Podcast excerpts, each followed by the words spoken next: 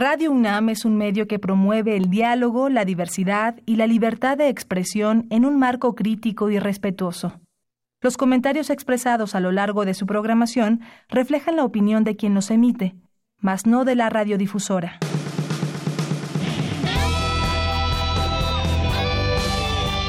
Prisma RU. Relatamos al mundo.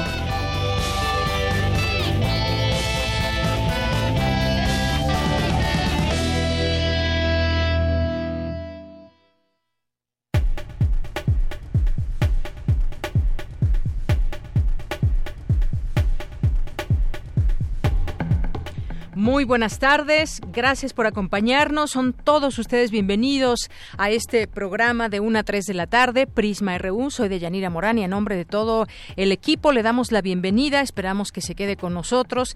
Si hay nuevos radioescuchas por ahí, pues les mandamos muchos saludos. Y pues iniciamos, iniciamos con mucha información que vamos a presentarles a lo largo de estas dos horas. Como ya nos dimos cuenta desde el fin de semana y, e incluso antes, pues hemos tenido una muy mala calidad en el aire y no se ha eh, hasta el momento eh, iniciado con una contingencia ambiental. Vamos a hablar de ese tema. Seguramente tienen muchas preguntas o dudas. Las pueden hacer al 55 36 43 39. Hace unos momentos, un, un par de horas tal vez, ya se dijo desde la SEP que se pide que los niños no salgan al recreo por esta mala calidad en el aire. Vamos a hablar aquí de este tema con Luis Gerardo Ruiz Suárez, que es doctor en fisioquímica, físico-química y cinética química por la University of York y es responsable del grupo de físico-química atmosférica del Centro de Ciencias de la Atmósfera de la UNAM, un experto que nos va a hablar aquí de la contingencia ambiental. Y bueno, posteriormente podríamos tener en algún momento también un médico que nos diga todo lo que nos puede pasar si seguimos respirando este aire y sobre todo también, pues, eh, que surjan soluciones al respecto de ese tema. Cada año, cada año estamos padeciendo en estas fechas justamente, aunque la mayor parte también del año tenemos índices altos en la contaminación. Vamos a hablar de este tema. Vamos a tener también aquí en nuestra primera hora de Prisma RU a nuestros amigos de Fundación UNAM que nos van a platicar del Premio de Energía 2018, CFE Fundación UNAM, no se lo pierdan. Vamos a tener en Cultura el mes de los museos, así que no se lo pierdan. Vamos a tener también en nuestra segunda hora una conversación sobre este tema de la brecha digital. Quizás ustedes ya tuvieron oportunidad de emitir alguna, de informarse, de tener su propia opinión sobre este tema de cerrar la brecha digital. Por supuesto que nadie se niega a ello. La forma es cómo. ¿Cómo es que podemos cerrar esta brecha digital que aún existe en nuestro país? Hubo una propuesta el fin de semana de parte del presidente Andrés Manuel López Obrador donde eh, pues habla de crear una empresa del gobierno para así llegar a todos los rincones del país. Pero ¿qué dicen los expertos? ¿Qué tan viable o no? ¿Y qué tan posible es esto o no? Bueno, platicaremos con Irene Levi Mustri, que es maestra en Derecho por el Centro de Estudios de Posgrado en Derecho y de Administración Pública en el Instituto Nacional de Administración Pública de México y es presidenta de Observatorio de las Telecomunicaciones de México. Vamos a tener hoy también Gaceta UNAM con Hugo Huitrón, la cartografía RU con Otto Cázares y las actividades de la sala Julián Carrillo con Monserrat Muñoz. Así que no se pierda nuestra emisión de hoy, lunes 13 de mayo del año 2019. Desde aquí, relatamos al mundo. Relatamos al mundo. Relatamos al mundo.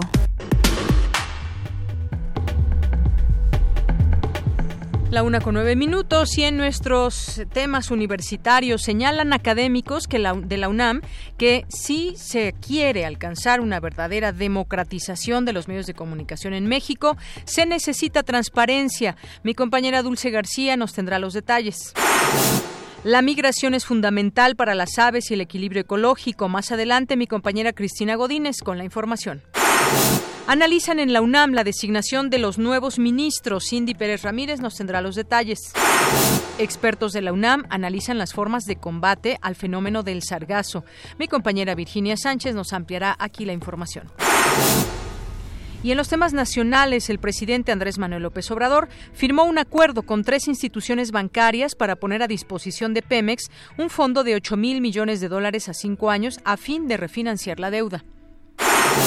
Ya están distribuidos 61 mil elementos de las Fuerzas Armadas y de la Policía Federal en el país, como parte de la Guardia Nacional, anunció el secretario de Seguridad y Protección Ciudadana, Alfonso Durazo. Al menos 51 incendios empeoraron la calidad del aire en el Valle de México este fin de semana. Ante este panorama, la SEP suspendió cualquier actividad al aire libre en los centros escolares.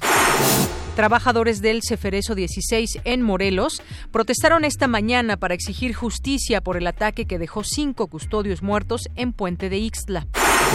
El gobierno de Quintana Roo inició los trabajos de retiro de sargazo de playas en Mahahual y Xcalac con trabajadores temporales. Y en los temas internacionales, más de un millón de habitantes de Gaza, cerca de la mitad de la población de la franja, podría quedarse sin alimentos a partir de junio, alertó hoy la Agencia de la ONU para los Refugiados Palestinos en Oriente Medio. Hoy en la UNAM, ¿qué hacer y a dónde ir?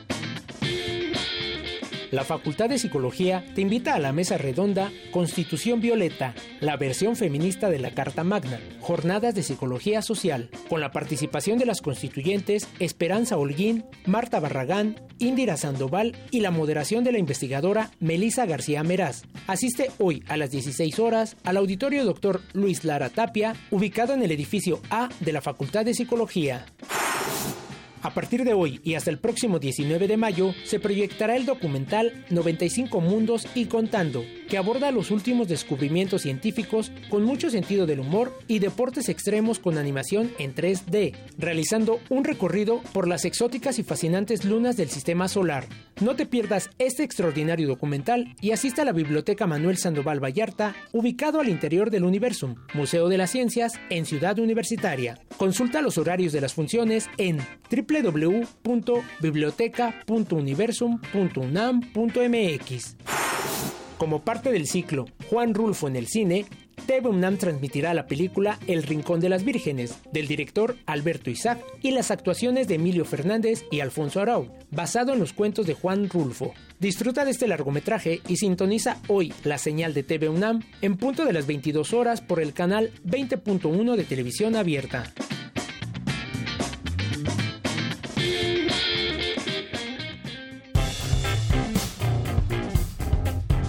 Campus RU.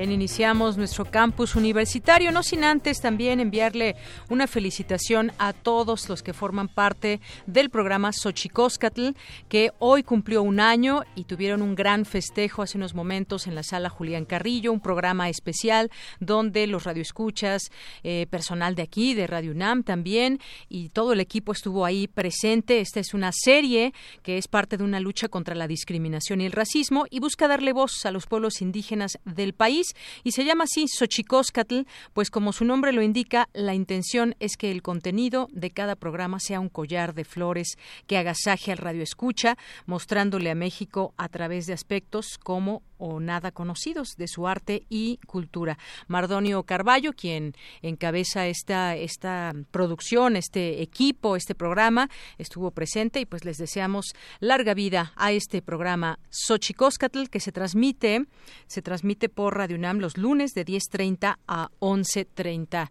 de la mañana. Y bueno, pues ya está mi compañera Virginia Sánchez en la línea telefónica. Eh, además de afectar el turismo que visita las playas mexicanas, el sargazo también impacta de manera directa la flora y fauna marina. Así lo advierten, así lo advirtieron esta mañana en conferencia de medios especialistas de nuestra casa de estudios. ¿Qué tal, Vicky? Muy buenas tardes. Hola, ¿qué tal, Deyanira? Muy buenas tardes a ti y al auditorio de Prisma RU. Así es, pues como tú has comentado, esta mañana se llevó a cabo una conferencia de prensa donde se habló de este problema que desde hace unos meses estamos escuchando del problema de una sobrepoblación de sargazo, sobre todo en las costas de, del país. Y bueno, pues el sargazo una especie belágica, las cuales no viven en el fondo y se desprenden, sino que tienen todo su ciclo de vida en la columna de agua. No tienen reproducción, reproducción sexual, son especies clonales, lo cual también contribuye a que se reproduzca más rápido. De tal manera que es importante conocer más de esta especie, de su fisiología, sus tasas de crecimiento, de mortalidad, ya que es información relevante para los modelos de previsión. Así lo señaló Marta García, investigadora de la Unidad Académica de Sistemas Arrecifales en Puerto Morelos, Quintana Roo, esta sede también de la UNAM, durante esta conferencia de prensa denominada Sargazo, un reto multidisciplinario que se llevó a cabo esta mañana en el Instituto de Geografía. Por su parte, Raúl Aguirre Gómez de este instituto dijo que el sargazo es un problema actual ya que no se tiene la experiencia, por lo menos en estos países cercanos al Caribe, y señaló algunos cambios en las condiciones eh, ambientales en los contextos para que el sargazo tenga la posibilidad de estar desarrollándose de esta manera y también habló de cómo el Instituto de Geografía está contribuyendo al estudio pues de esta problemática. Escuchémoslo. Eh, una de estas condiciones obviamente puede ser la, temperatura del mar. Aunado a esto también puede ser que eh, los procesos de evaporación sean mayores que los de precipitación y además las descargas que ya mencionaban anteriormente de eh, contaminantes, lo que le estarían dando un ambiente muy adecuado para desarrollarse.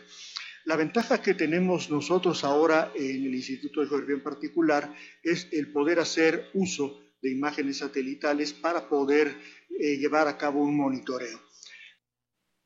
Por su parte, Brigitta Van Tussenbrook, titular adscrita al Laboratorio de Pastos Marinos, señaló que atender el problema de sargazo es un reto multisectorial e internacional. Escuchémosla. El sargazo no es nada más un reto multidisciplinario. En multidisciplinario porque aquí nada más tenemos nosotros, biólogos, ecólogos, fisiólogos, de atmósfera, pero también faltan oceanólogos físicos, faltan eh, incluso economos, faltan sociólogos. Entonces es un reto multidisciplinario. Pero además de esto, es un reto multisectorial, porque también eh, se necesita la academia, también se necesita gobierno y los tres niveles de gobierno. Se necesita el municipal, estatal y federal. Se necesita la iniciativa privada, eh, los, ambos los hoteleros, la industria turística, que depende mucho de estas mares bellas, pero también se necesita la iniciativa privada para encontrar cómo procesar sargazo, por ejemplo. Y además se necesita la sociedad. Y bueno, pues tú como, como señalabas al principio también los especialistas señalaron que pues la fauna y la flora también se está viendo afectado y es por eso que hay que atender generar estos estos modelos, estos protocolos para el manejo de sargazo porque sí muchas especies pues se han visto afectadas, pero bueno, pues como la base de datos que es es importante tenerlo y establecerlo pues para seguir avanzando y atendiendo esta situación en modo de que pues no se vea afectada esta flora y esta fauna. Este es el reporte de Yanira. Vicky, muchas gracias. Gracias a ti, buena tarde. Muy buenas tardes. Vamos de ahí ahora con mi compañera Cindy Pérez Ramírez. Analizan en la UNAM la designación de los nuevos ministros. Adelante, Cindy. ¿Qué tal, Yanira? Es un gusto saludarte en este lunes a ti y a todo el auditorio de Prisma RU. En el Instituto de Investigaciones Sociales de la UNAM se llevó a cabo la mesa de análisis, la designación de los nuevos ministros y el futuro de la Suprema Corte de Justicia de la Nación en donde Alejandro Díaz, integrante de la Escuela de Gobierno y Transformación Pública del Tecnológico de Monterrey, habló de este proceso que se lleva a cabo en el Senado. Eh, recordemos que recibió la terna de los candidatos propuestos por el presidente Andrés Manuel López Obrador para cubrir la vacante que deja la ministra Margarita Luna Ramos en la Suprema Corte de Justicia de la Nación. La terna está conformada también por Yasmín Esquivel, presidenta del Tribunal de lo Contencioso Administrativo de la Ciudad de México. Además, por segunda ocasión, el titular del Ejecutivo incluyó en la terna a Loreto Ortiz, quien en diciembre renunció a Morena a fin de despejar dudas sobre su independencia. De igual forma, Andrés Manuel propuso nuevamente a Celia Maya García, quien afirmó que militar en un partido político no debe ser impedimento para poder ocupar el cargo de ministro de la Suprema Corte de Justicia de la Nación. Escuchemos lo que dijo Alejandro Díaz. ¿Qué importa para el presidente? Para el presidente importa, obviamente, pues Tú propones a una persona que esté cercana a ti, cercana a tu corazón. Ni modo que no. ¿Por qué? Porque tú tienes una obra pública que hacer y tú crees que si pones a alguien que es distinto a ti, te va a entorpecer tu acción. Y la otra es, como ahí dice, ¿verdad? Este, ¿Qué tan popular y, qué, y cuál es su herencia, no? Si un presidente es muy popular, nos dice la literatura, muy probablemente en las nominaciones va, va a ganar quien él, quien él proponga, ¿no? Eso, es muy, muy, muy obvio, porque difícilmente el legislativo le va a decir no, a menos que la propuesta sí sea muy, muy, muy, muy, muy, muy mala, eh, como lo vimos en el caso de energía, ¿no? y la otra es pues, el legado, ¿no? Villanira, el académico, también se refirió a la influencia de los nombramientos y recalcó que un gobierno dividido complica la ratificación. Eh, la popularidad presidencial parece que sí es importante, como dice la literatura, grupos de interés que son muy activos, pues logran complicar un poco la acción senatorial. A veces alcanza para tirar a alguien, a veces no. Ya ha habido casos en los cuales sí una propuesta se ve muy, muy eh, en problemas por acción de grupos de interés en el caso mexicano, lo cual está bien. Eh, y bueno, las minorías se enfrentan a muchos retos y de eh, ternas mixtas pues no encontré ministras. Incluso que haya tres mujeres en la terna no garantiza que haya una mujer en la, en la corte. ¿Cómo es eso posible? Porque ya pasó. Ya pasó que una terna integrada por puras mujeres fue rechazada en su totalidad porque no juntaron los votos de los dos tercios, ¿no? Se dividieron los partidos por cuestiones de grillas y pues ya, no pasó. Entonces, en fin, eh, ni siquiera eso nos garantiza que haya mujeres y esa es la discusión, ¿no? Debiera haber no más mujeres, pues la, mi respuesta es a la Ginsburg, ¿no? ¿Cuántas quieres? Pues 11. ¿Por qué? Porque cuando eran 11 hombres nunca dijimos nada, ¿no? Cabe señalar que la terna propuesta por el titular del Ejecutivo se turnó a la Comisión de Justicia, que evaluará los perfiles para designar a la nueva ministra. Esta es la información de Yanira. Muy buenas tardes. Tu opinión es importante. Síguenos en nuestras redes sociales, en Facebook como Prisma RU y en Twitter como arroba PrismaRU. Queremos escuchar tu voz. Nuestro teléfono en cabina es 55 36 43 39. Continuamos una de la tarde con 21 minutos y como les habíamos dicho, ya están aquí nuestros amigos de Fundación UNAM para hablarnos del Premio de Energía 2018 y están con nosotros el doctor Leonardo Ramón Álvarez Larrauri, su director de negocios de redes. ¿Qué tal, doctor? Bienvenido. Muy amable, gracias. Y está con nosotros también la maestra Marta Laura Bolívar Mesa, quien es directora corporativa de administración de la CFE. Muchas gracias por venir. Muchas gracias por la invitación, Deyanira. Y pues bueno, nos van a platicar de este Premio de Energía 2018, es, eh, Comisión Federal de Electricidad, Fundación UNAM. Cuéntenos quiénes pueden participar, hasta cuándo estará abierta esta convocatoria. Bien, pues eh, es eh, importante mencionar que este ya sería el, cuarto año. Desde el 2015 se ha dado este este premio y en este estamos abriendo la convocatoria para nuestra, digamos, emisión 2018 y eh, quienes pueden participar todos los estudiantes y egresados, tanto nacionales como extranjeros, obviamente de la máxima casa de estudios y que tenga que ver precisamente en eh, con los temas de físico, matemáticas y de ingeniería, temas relacionados. Así es, y de los niveles licenciatura, maestría y doctorado. Y estaba leyendo que pues pueden participar de forma individual o colectiva. Sí, así es. Sí, las tesis sí pueden ser a nivel licenciatura, maestría y doctorado y efectivamente pueden no solamente hacerlo individualmente, sino también en equipo, ¿no? Así es. Y bueno, ya nos decían eh, qué áreas son las que pueden participar y parte, que es parte de los requisitos, ¿qué otros requisitos, por ejemplo, se requieren para poder participar? Bueno, es importante señalar que es para los trabajos de tesis, obviamente tesis que ya fueron presentadas. Eh, nuestra convocatoria nos indica tesis que hayan, hayan este, sido presentadas eh, de a partir del 22 de noviembre de 2017 y antes del cierre de la presente convocatoria y, nuestra convocatoria cierra al 24 de mayo. Y básicamente eh, bueno son son tesis que ya se ya se presentaron. O sea ya son titulados. Titulados exactamente. sí es importante y aquí yo le pediría al doctor Álvarez nos, nos comente porque eh, no necesariamente son tesis y ya tienen que ser tesis con ciertas características y con cierta temática para poder ser eh, elegible primero de ser recibido y obviamente de calificar para el premio CFE eh, Fundación ONAM en materia de energía. Muy bien, doctor, amplíenos Sí, gracias. Este, sí, CFE año con año evalúa precisamente cuál es la orientación que deben tener las tesis. CFE es un gran demandante de investigación y por lo tanto creemos que a lo de planificar cuáles cuáles en el año o en lo que se quiere hacer desde el punto de vista energético si se definen los temas respecto de lo que CFE considera como importantes en ese momento este año son ocho temas que son los que queremos enfatizar y que creo es importante que los oyentes los tengan claros. El primero es el aprovechamiento de residuos o subproductos de otros procesos para la generación de energía Como ejemplo podemos poner el biogás o residuos sólidos como biomasa. ¿no? El segundo tema es la eficiencia energética. El tercero, energías renovables en general. Este es un tema muy, muy interesante que, que ah, tiene mucho mucho énfasis en las cosas que queremos hacer este ahora en Comisión de temas muy actuales que tienen que ver con ahorro de energía. Y no solamente actuales, sino hacia dónde queremos caminar como país. O sea, son temas que vemos en el futuro y por eso es importante que los, las personas que participen vean hacia dónde quiere ir CFE en estos temas. El cuarto tema es almacenamiento geológico de CO2 como una tecnología para reducir la concentración de gases de efecto invernadero. Como país tenemos un compromiso que hemos firmado y que hemos habido dudas de qué es lo que queremos hacer, pero no hay, no debe haber dudas, queremos caminar hacia allá. Y una manera de eso es cómo almacenar CO2. Y eso es un tema muy interesante y donde como país quisiéramos enfatizar y además tenemos posibilidades de hacerlo. Y que se liga con el cambio climático además, ¿no? sí, desde luego que sí, desde luego que sí, y con los compromisos nacionales que tenemos al respecto, ¿no? Sí.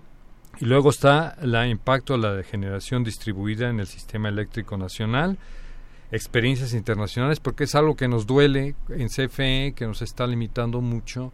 Queremos darle bienvenidas y queremos avanzar en energías renovables, pero tenemos un problema en, la, en nuestro sistema que tiene que irse mejorando conforme vaya creciendo las energías renovables tenemos que tener la capacidad en CFE de poder resolver ese, ese, ese tipo de problemas. Tenemos redes inteligentes, ¿sí? que es una parte de redes inteligentes, quiere decir que podamos nosotros a la hora de recibir la energía, como distribuirla inteligentemente de acuerdo a las necesidades y dependiendo de los lugares que necesitemos en un momento dado. Y pues las redes inteligentes, esto es cosa de, a la velocidad de la luz se tienen que resolver las cosas y por eso es una situación muy atractiva y muy, muy importante. Un tema también que en CFE es, es crucial es la parte del almacenamiento de energía. Aquí hay temas de que van desde cosas muy, muy, este, ya muy probadas, pero que en nuestro país son muy novedosas, a cosas que desde el punto de vista de desarrollo tecnológico son muy importantes y que en México puede ser un gran este, líder en, ese sentido. Y el último tema es la gestión de generación distribuida y gestión de la demanda. Gestión es una cosa muy importante, pero ahí van no solamente la parte eléctrica, ¿sí? bien, tengo una cosa de administración y pensar cómo podemos resolver situaciones que son pues en un momento dado cuellos de botella en nuestro sistema. Esos son los ocho temas para este momento. Esos son los ocho temas y que como decía, temas del momento, pero que también ven hacia el futuro, porque se están planeando cosas ahora en nuestro presente para que nuestro futuro, en este sentido de las energías y demás, sea un país mejor, que sepa cómo aprovechar las energías, la energía eh, proveniente también de la, energía solar, en fin, ahí están muy bien definidos en estos temas los, las áreas, digamos, donde pueden participar. Me gustaría también ahora, maestra, que nos platique sobre las inscripciones, la entrega de trabajos, la página en la que pueden acceder para encontrar toda la información. Sí, eh, de hecho, eh, insistir, esta es, esta es nuestra cuarta emisión. Hemos tenido una eh, gran participación en años anteriores. queremos mencionarles que bueno, la convocatoria ya fue lanzada desde el, desde el mes de marzo pasado. Esta se va a cerrar al 24 de mayo, ya ya en, prácticamente dos semanas, en unos días, y pero bueno, por ejemplo... Hay tiempo todavía. Todavía hay tiempo. ya tengan tesis hecha. Así es, porque de, hecho el trabajo ya está hecho finalmente y solamente es subirlo en, en la página. Digamos, eh, eh, tenemos de manera conjunta la convocatoria y ustedes pueden ver precisamente toda la información tanto en la en la página eh, fundación www.fundacionunam.org.mx y, y en donde ustedes podrán ver digamos la manera de que se pueda este eh, subir los trabajos y posteriormente hacer digamos la entrega de los papeles y la información personal o del, equipo que haya formado parte de este eh, de este trabajo de, de investigación. Un, un, un tema que a mí sí me gustaría hacer mucho el énfasis es que bueno eh, en sí mismas ya son tesis que metodológicamente ya cumplieron con todo un requisito académico para ser susceptibles de haber, haber este, acreditado el nivel de licenciatura, eh, maestría o doctorado. Sin embargo, el plus y el, y el que se tiene que considerar y sobre todo por parte del, del jurado, que son miembros tanto de, de la UNAM como de, de, de CFE y de la Secretaría de Energía, eh, especialistas en todos estos temas que el doctor Álvarez nos acaba de, de mencionar, pero sin embargo hay un tema muy importante, es la pertinencia y la factibilidad de que estas investigaciones puedan ponerse en práctica. Y aquí también nosotros como CFE queremos incidir en, en la materia académica porque finalmente eh, eh, es importante los trabajos teóricos, pero deben de tener precisamente una permeabilidad y una capacidad de, de aplicación en el campo, eh, en este caso en, en el desarrollo de, de, de, la, de la energía y sobre todo en un presente y a un futuro que apenas se está poniendo en práctica y ese futuro ya se nos convirtió en el presente, ¿no? Entonces, eh, eh, incidir sobre todo mucho en los estudiantes, en los investigadores, que el perfil de sus, de sus trabajos precisamente tengan que ver con una aplicación prácticamente eh, mediata en, el, en, el, en, el, en el campo de trabajo. Claro, para que a su vez incidan también en las políticas a aplicar en un futuro y este conocimiento que generan también los propios estudiantes, pues es muy importante. Decía usted, pueden participar tesis de licenciatura, de maestría y doctorado. Y bueno, por último, quizás háblenos de la premiación, porque también ese es un incentivo Claro. para quienes quieran participar. Sí. Bueno, eh, nuestro en, en la en la eh, en la convocatoria y obviamente eh, ustedes pueden ver cuáles son los, los incentivos. Para licenciatura tendríamos tres, tres premios. Primer lugar, 100 mil eh, pesos. Segundo lugar, 50 mil. Tercer lugar, 25 mil pesos. Para maestría, el primer lugar son 150 mil pesos. El segundo, 100 mil. Y el tercero, 50 mil.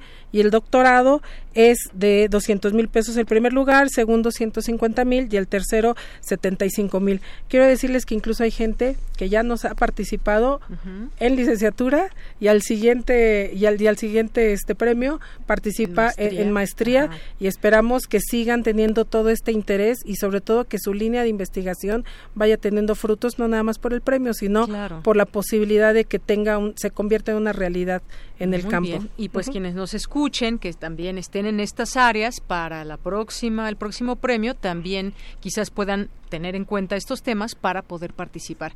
Bueno, Así pues es. ahí está esta información. Yo les quiero agradecer mucho a los dos su presencia aquí en Radio UNAM para invitarnos a Gracias, este importante premio de energía 2018 CFE Fundación UNAM. Gracias, doctor. Ah, De nada y gracias por la invitación y esperamos estar otra vez pronto con usted. Claro que sí, doctor Leonardo Ramón Álvarez Larrauri, su director de negocios de redes. Maestra Marta, muchas gracias. muchas gracias Deyanira y esperemos tenerles buenas noticias en breve Claro que sí. La maestra Marta Laura Bolívar Mesa es directora corporativa de administración de la CFE. Continuamos. Relatamos al mundo. Relatamos al mundo. Porque tu opinión es importante, síguenos en nuestras redes sociales, en Facebook como Prisma RU y en Twitter como arroba PrismaRU. Queremos escuchar tu voz. Nuestro teléfono en cabina es 55 36 43 39. Bien, continuamos. Es la una de la tarde con 32 minutos. Ya está en la línea telefónica Luis Gerardo Ruiz Suárez, doctor en físico-química y cinética química por la University of York. Es responsable del grupo de físico-química atmosférica del Centro de Ciencias de la Atmósfera de la UNAM. Doctor, bienvenido a este espacio de Prisma RU de Radio UNAM. Buenas tardes. Gracias por la invitación. Buenas tardes. Pues eh, hemos visto los últimos días que hay mucha contaminación en el aire. Sabemos que estas fechas son terribles porque no hay mucho aire, en la intensidad con la que tenemos este calor en la Ciudad de México, la temperatura y bueno, pues las emisiones diarias en una ciudad como la Ciudad de México y también pues no habíamos visto, no hemos visto que se que se haya previsto también todo ese tema de la contingencia, no se ha dado un aviso eh, hasta hace unos unas horas en este tema. Me gustaría preguntarle, pues, eh, sobre estos índices, cómo eh, o qué debemos también exigir a nuestras autoridades o cuáles son estos índices cuando ya decimos, bueno, ya ahorita de aquí en adelante puede ser peligroso para la salud. Bueno, sí, es, sobre, sobre los índices de calidad del aire, el, el, eh, la contingencia se declara con los 150 para los no para, para partículas. Eh, mm, ah, ya, lo, ya lo anuncian como, como muy mala muy mala calidad del aire y que puede declararse contingencia mañana. el, el, ahora, eh, después de una modificación al programa de contingencias ambientales, ambientales, antes, antes con que una sola estación excediera el umbral, en automático se tenía que declarar, se tenía que declarar la contingencia. Incluso a veces uno diría de manera necesaria porque el día siguiente ya el pronóstico indicaba que iba a ser buena, buena calidad del aire. Ahora con, con, con, eh, con la última versión del programa se declara contingencia si se si se excede el umbral y el pronóstico eh, en alguna estación y el pronóstico en alguna estación que no son las de intercambio de entre cuencas o sea peri, eh, estaciones periurbanas. Y si el pronóstico para el día siguiente es, es de que se va a volver a exceder el umbral. Así es. Estamos por lo que lo a cinco puntos de la contingencia ambiental.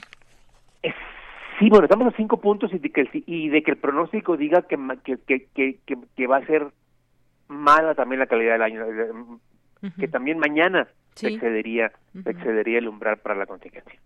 Así es. Y bueno, ¿qué, em, pues cómo le parece este trabajo que están llevando a cabo las autoridades? Porque si bien también este tema eh, se agravó del aire, la continuación del aire, con los últimos incendios que hemos tenido y que desafortunadamente pues ya llegaron a una buena parte de la ciudad, hubo afectaciones a la gente, enojos en vías respiratorias, se sintió ya, pero no hubo un llamado específico de las autoridades. Sí, bueno, ¿qué le puedo decir? Lo, lo que podría ah, asumir es que su pronóstico no decía que iba a hacer al día siguiente eh, se, excedería se excedería el umbral. Hay otro problema también. El, eh, el, asunto es que el, que el modelo lo pueda capturar esa información. Eh, eh, se, se, se, depende de un modelo que, que por lo que sé se está mejorando, tiene limitaciones, por ejemplo, un incendio en la ciudad o en la, en la ciudad incluso más en, en, partes más distantes eh, hay que ver si eh, si esas emisiones provocadas por esos incendios pueden ser incorporadas en tiempo real para al modelo para que entonces el modelo pueda responder correctamente y decirnos cómo se espera que esté al día siguiente. Así es. Eh, eh, ese, ese es un problema que, que, que, la autoridad tendrá que resolver. Tengo entendido creo que están esforzándose por hacerlo, pero si los en este momento los modelos eh, podrían carecer la capacidad de asimilar esa información.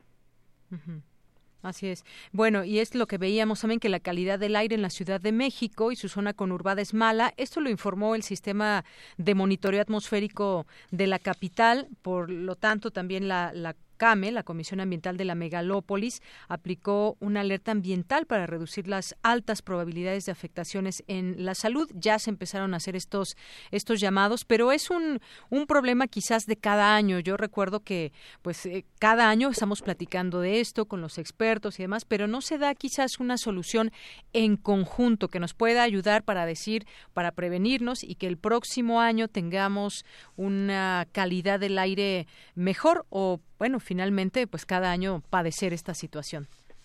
Pues sí, tiene razón. Eh, eh, no, no tiene, bueno, claro que es importante para las personas, las personas sensibles a la contaminación, eh, el, las, las alertas, las alertas de, de altos niveles, la alerta de una posible, de una posible contingencia ambiental para que los posibles afectados en, en su movilidad se preparen para ello. Pero sí, lo, lo, lo importante es y acercarnos a soluciones de largo plazo que, que nos mm, permitan ah, reducir los niveles, no solo los niveles en, en situaciones como esta de, contingencia, que en la mañana al despertar ya había mala calidad del aire, pero que también eh, de manera cotidiana los, los, los, niveles sean, sean más bajos. Y para eso es necesario, a fin de cuentas, eh, trabajar más en la cuestión, en la normatividad. Yo creo que hay, hay bastante que hacer en, en, en, normatividad, o sea, en, reglas, en niveles de emisiones, de procesos, de industrias, mm, de eficiencia de los vehículos, etcétera, y eso se tiene que eh, es importante trabajarlo y además en la en la, en la vigilancia de esos, de esos niveles. Y, yo también por último le preguntaría, doctor, ¿cuál debería ser una solución integral? Porque si bien hemos cambiado de administraciones y cada una tiene su propia visión, su plan de trabajo, digamos, para tratar de disminuir esas eh, partículas de, contaminación suspendidas en el aire, y bueno, teníamos, veníamos trabajando con un hoy no circula, donde para la verificación se tenía unas reglas específicas. Ahora con el cambio de gobierno hay otras reglas, ya se hizo más y eso es algo que también debemos mencionar. ¿Cuál debería ser de manera una solución integral? ¿Cuál debería ser? Bueno, primero una solución, una solución integral pasa por no depender nada más de controlar a los vehículos de las fuentes móviles. Eh, hay otras fuentes que deben de ser controladas. En las fuentes móviles, por ejemplo, desde hace años se ha estado posponiendo el normar las emisiones de las motocicletas.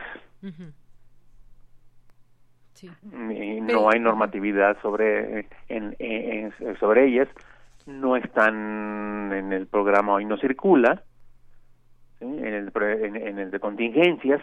Y entonces eh, hace falta completar eh, en, en, este aspecto sobre fuentes móviles hay otras fuentes muy importantes que es los que se llaman fuentes de área que tienen que ver con el uso doméstico de la energía, con el uso de solventes, con el uso de eh, materiales de limpieza, que muchos materiales de limpieza contienen eh, compuestos orgánicos volátiles muy reactivos y ese tipo de fuentes es necesario incorporarlas a la, a la regulación ambiental. Así es, todo, es decir, tomar en cuenta varios aspectos y que de manera integral vengan las soluciones, porque solamente quizás el hoy no circula no sea suficiente. Yo me pongo a pensar también en todos estos eh, automotores de el transporte pesado, por ejemplo, vemos las columnas de humo que van dejando a su paso y ello no sé exactamente qué regulación tengan, pero también es mucha la contaminación que emiten. Eh, la contaminación de diésel, sí. Eh, la regulación sobre las emisiones de diésel está muy atrasada en el país. eh, pues solo recientemente se, se, introdujo una norma que les pide controles de emisiones en filtros y cosas así eh, a, vehículos diésel. La gran mayoría de los vehículos diésel en circulación no tienen ningún control. Así es. Y, y, ese es un tema, un tema pendiente. Muy pendiente desde hace años, porque no, no se ha tomado cartas en ese asunto.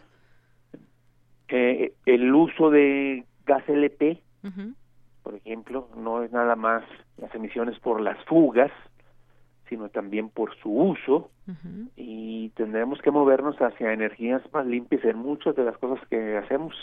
Así es. Energías limpias. Y es algo que iremos viendo. Es un tema muy actual y es un tema que también debería delinear el futuro de esta ciudad, porque la venta de automóviles y todo el movimiento propio de la ciudad que también genera emisiones, pues sigue funcionando. ¿De qué manera? Pues ahí está, ahí está el gran detalle para seguirlo hablando y que se tomen en cuenta de parte de las autoridades los las opiniones de especialistas que conocen de esto, como todos ustedes desde la UNAM. Pues doctor, muchas gracias por estar con nosotros aquí en el programa. Por nada, muchas gracias por la invitación. Muchas gracias a usted. Y muy buenas tardes. Fue el doctor Luis Gerardo Ruiz Suárez, doctor en Físico-Química y Cinética Química por la University of York y también aquí en la UNAM es responsable del grupo de Físico-Química Atmosférica del Centro de Ciencias de la Atmósfera de la UNAM. Y este tema que pues al día, al momento, y estas son las últimas noticias que hemos estado aquí viendo, el Valle de México registra mala calidad del aire este lunes. A las 10 de la mañana se registraron 142 puntos de partículas suspendidas en el municipio mexiquense de Nezahualcóyotl, es que es la Ciudad de México y la zona conurbada también. Eso lo informó el sistema de monitoreo atmosférico y aquí en la Ciudad de México pues también son varias zonas, varias alcaldías que están con altos índices de contaminación. Está Azcapotzalco, Iztapalapa, Coyoacán, Cuauhtémoc, Coajimalpa, Gustavo Amadero, Miguel Hidalgo, Tláhuac, Venustiano Carranza y Tlalpan. Y ante estas condiciones, pues se recomienda a los adultos mayores, a personas con intensa actividad física o con enfermedades respiratorias y cardiovasculares que deben de considerar limitar los esfuerzos prolongados al aire libre, es decir, evitar si no tienen a qué salir, mejor quedarse en casa y vamos a seguir monitoreando todo este asunto de la contaminación ambiental. Así que continuamos. Relatamos al mundo. Relatamos al mundo. Porque tu opinión es importante, síguenos en nuestras redes sociales, en Facebook como Prisma RU y en Twitter como arroba PrismaRU.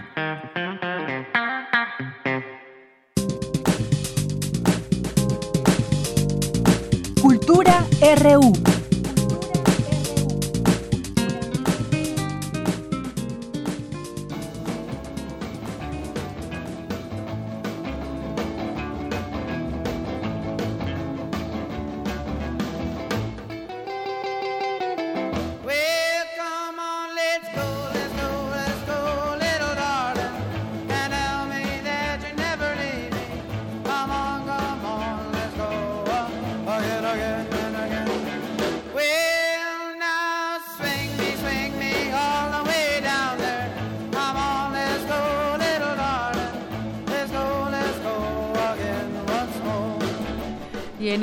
Tenemos casa llena. ¿Qué tal, Tamara? Muy buenas tardes. Deyanira, muy buenas tardes a ti y a todos los que nos escuchan. Así es, tenemos casa llena. Mientras tanto, también les cuento que estamos escuchando Come On Let's Go en voz de Richie Valens, un músico y cantante, quien en los años 50 añadió al rock and roll ritmos latinoamericanos y también mexicanos, popularizando canciones como Donna y La Bamba. Richie Valens nació el 13 de mayo de 1941 y murió en 1959 en el accidente de aviación en el que también perdió la vida Buddy Holly. Lo recordamos así, Come on, let's go.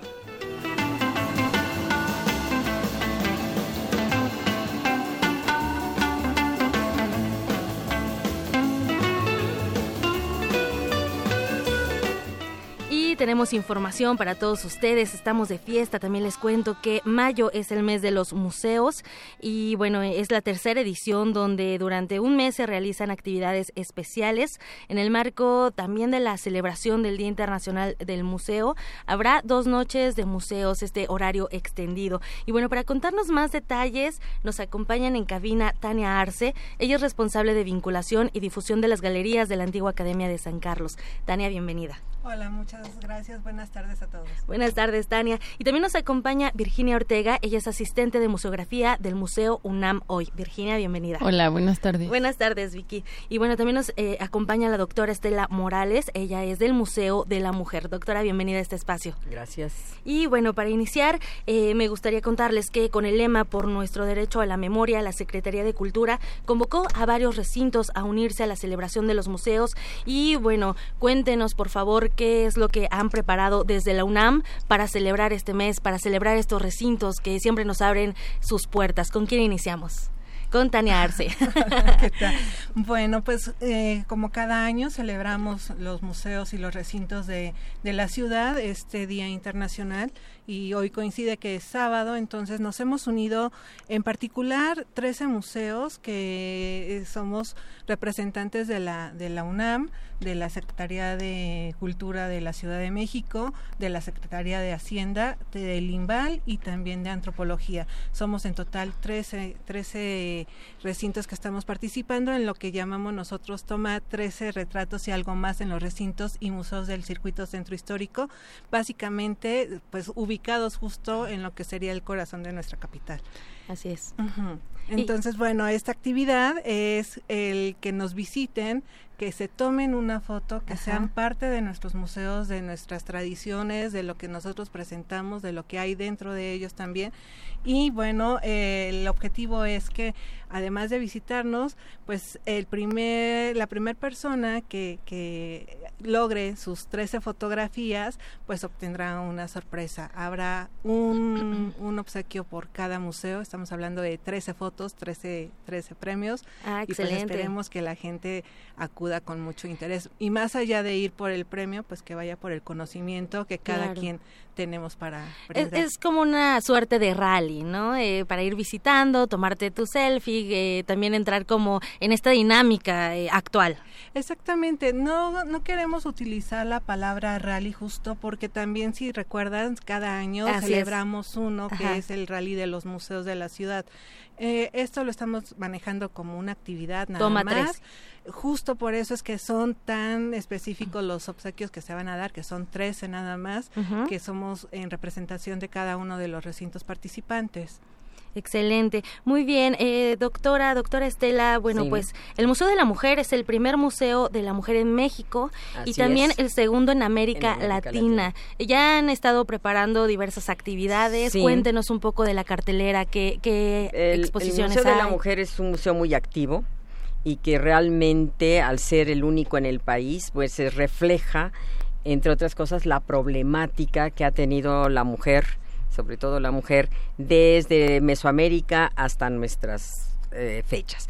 Y es una gran oportunidad participar en este evento de los 13, que es un número muy importante, el 13, porque tiene muchas actividades que normalmente hace, pero que ahora las hará de manera muy especial para eh, participar en conjunto, porque creemos que eso es lo valioso, que es un trabajo en equipo en que compartimos muchas actividades del centro histórico, que como ya lo dijo Tania, bueno, esto tiene que ver con la preservación de la memoria de un país, de una ciudad, de un grupo eh, humano que vive en el centro histórico, porque eso creo que también es importante, aunque van visitantes de toda la ciudad o del extranjero, cuando tenemos turistas o de otros estados, pero también está reflejando el ir y venir del centro histórico. Por supuesto. Y entonces esa conservación de memoria yo creo que es muy importante. Pero el otro eh, elemento que tienen que cuidar los museos, como todo receptor de memoria, es el conservarla, pero el difundirla. Y esa difusión tiene que ver con llegar a sus comunidades. Entonces creo que ese es un trabajo muy importante que al dar estos premios de la visita y la foto y la selfie, bueno, pues los hace que sean parte de los museos. Y yo creo que eso es muy importante, que la comunidad cercana o lejana se sienta parte del museo y sienta que el museo es suyo.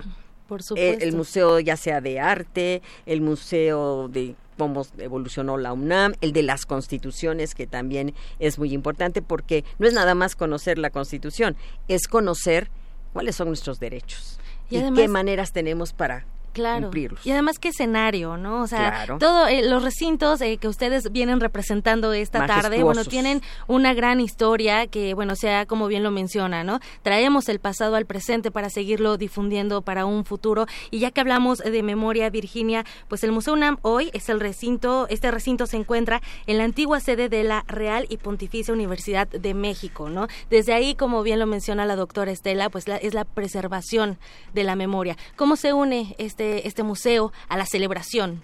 Así es, el Museo UNAM hoy está enclavado en un lugar eh, privilegiado dentro del primer cuadro del centro histórico.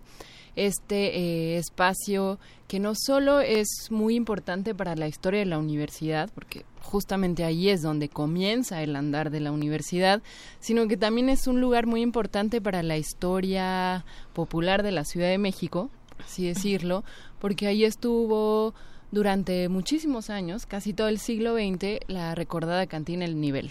Eh, entonces, pues es un lugar muy especial para, eh, pues para la gente que, que visitó este esta cantina. ¿no? De holgorio, fiesta Así es, también. así es. Entonces, pues de esta manera se une el Museo UNAM hoy a, a esta iniciativa de Toma 13, eh, justo a partir de esto, de, de la memoria, ¿no? de, de recordar eh, el paso de pues de la, la historia de la universidad y de la historia de la Ciudad de México por esta esquina de moneda número 2 y pues eso, nos unimos a los otros museos universitarios que participan de Toma 13, pero también a otros eh, compañeros museos ¿no? que, de otras instancias que pues también ahí estaremos este sábado 18 de mayo de 11 de la mañana a 4 de la tarde eh, con esta actividad de tomarse fotos tomarse fotos dentro de los espacios museísticos del centro histórico.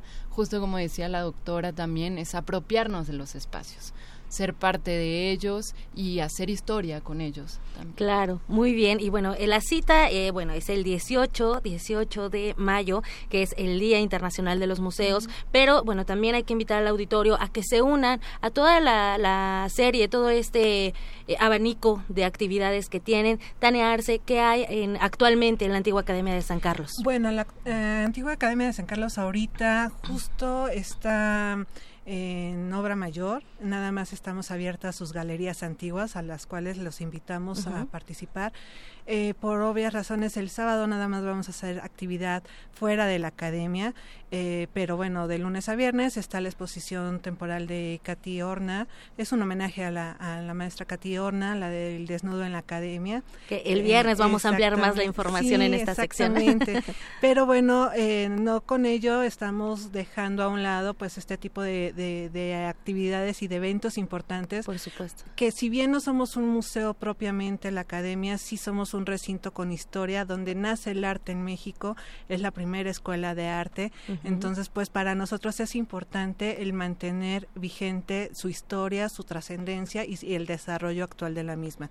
Dentro de estos museos que estamos participando, que somos 13, me gustaría mencionarlos, quiénes son, para por que favor. el público nos ubique.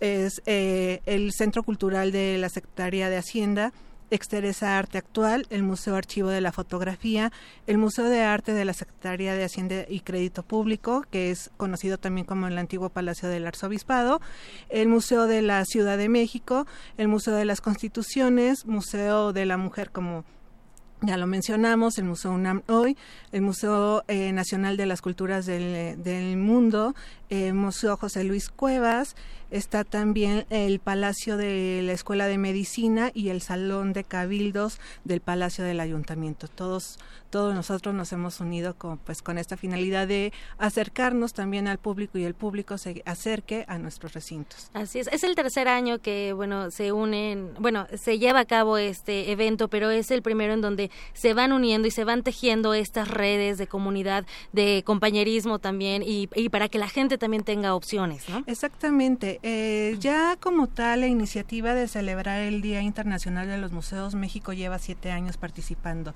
Hace tres se hace lo que es el mes de mayo, mes de los museos, y hace un año se instituye a mayo como eh, esta celebridad, esta, esta, esta celebración, perdón, en, en la ciudad, ¿no? El que los museos todo el mes tenemos actividades con eh, en el marco del Día Internacional de los Museos. Y sí justo empieza a hacerse esta alianza esto esta red esta unión entre los diferentes museos que nos encontramos pues no nada más en lo que es el centro histórico sino en toda la ciudad desde oriente sur norte poniente y demás estamos participando para llevarle a la gente pues actividades que les agraden y sobre todo les brinden y les llenen de conocimiento también. Claro, hay nada más como dato curioso, les dejamos que son cerca de 160 recintos en la Ciudad de México, bueno, en este caso son 13, la UNAM se, u- se une también a esta celebración. Y doctora Estela, bueno, también comentarles que en el Museo, en el Museo de la Mujer, eh, bueno, también abren espacio al cine, eh, el 17 van a proyectar cartas de Van Gogh, donde también como dato curioso participaron cerca de 100, eh, 100 artistas pintando al óleo y una sola mujer, una sola mexicana participó, En, Participó. en esta película. Sí, o sea, lo estábamos comentando fuera del aire de que es una de las actividades más exitosas del museo en cuanto a presencia con la comunidad. El cineclub no falla. eh, al, frente de él está la doctora Delia Selene, que es una eh, profesora de la Facultad de Ciencias Políticas, y le tiene mucho amor al cineclub, pero amor que se demuestra con acciones, es decir, está buscando la película más este mm, ide- ideal para la fecha en que vamos a estar. Entonces, la actividad del cineclub nos ha ayudado muchísimo a esta presencia en la comunidad.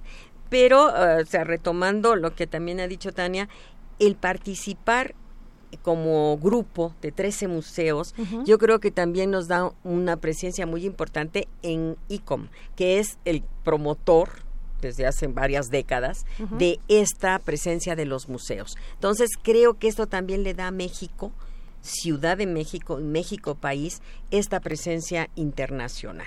Y, como usted bien dice, somos de las ciudades que tiene más museos a, a- todos los niveles. Y yo creo que otra cosa muy importante, que la mayoría de nuestros museos para la ciudadanía tiene un plus de que hay un día que es de entrada gratuita, lo cual rompe las barreras de que no puedo ir al museo porque no tengo con qué pagarlo, Claro. todo eso, sino que esta visión de la cultura y el pueblo, que hay que juntarlos, porque es lo que va a hacer al pueblo fuerte, eh, esto se dice en cualquier ideología, entonces creo que eso es muy importante, y al hacer coloquialmente decirlo, tanto ruido este, este día 18 es de que todos sepan que tenemos museos, que estamos celebrando el que se acerquen y que toda la colección que cada quien tiene, que sí, porque, bueno, se notó en la lista que nos acaba de dar Tania, cada uno aporta un Sí, aspecto claro. diferente de la cultura, la antropología, la arqueología, la pintura, eh, la UNAM como UNAM, como institución, eh, la mujer, o sea, cada uno va dando una visión, un pedacito de la cultura, pero en este recorrer de los 13, pues la gente que lo haga se va a llevar una buena imagen de lo que es la cultura en México, en la ciudad, y que eso yo creo que es riquísimo. Y porque se van a ver el cine, o van a ver exposiciones, o van a ver talleres, todo o, eso. o visitas guiadas dramatizadas también, ¿no? Es una oferta que no terminaríamos nunca. Sí, y, y también comentar, bueno, que hay una todo un equipo detrás de todo esto, ¿no? También trabajando con meses de anterioridad. Entonces, pues hacemos la invitación para que se unan a Toma 13 a partir de las 10 de la mañana el sábado 18 de mayo. No me resta más que agradecerles esta visita. Tania Arce, responsable de vinculación y difusión de las galerías de la Antigua Academia de San Carlos. Gracias.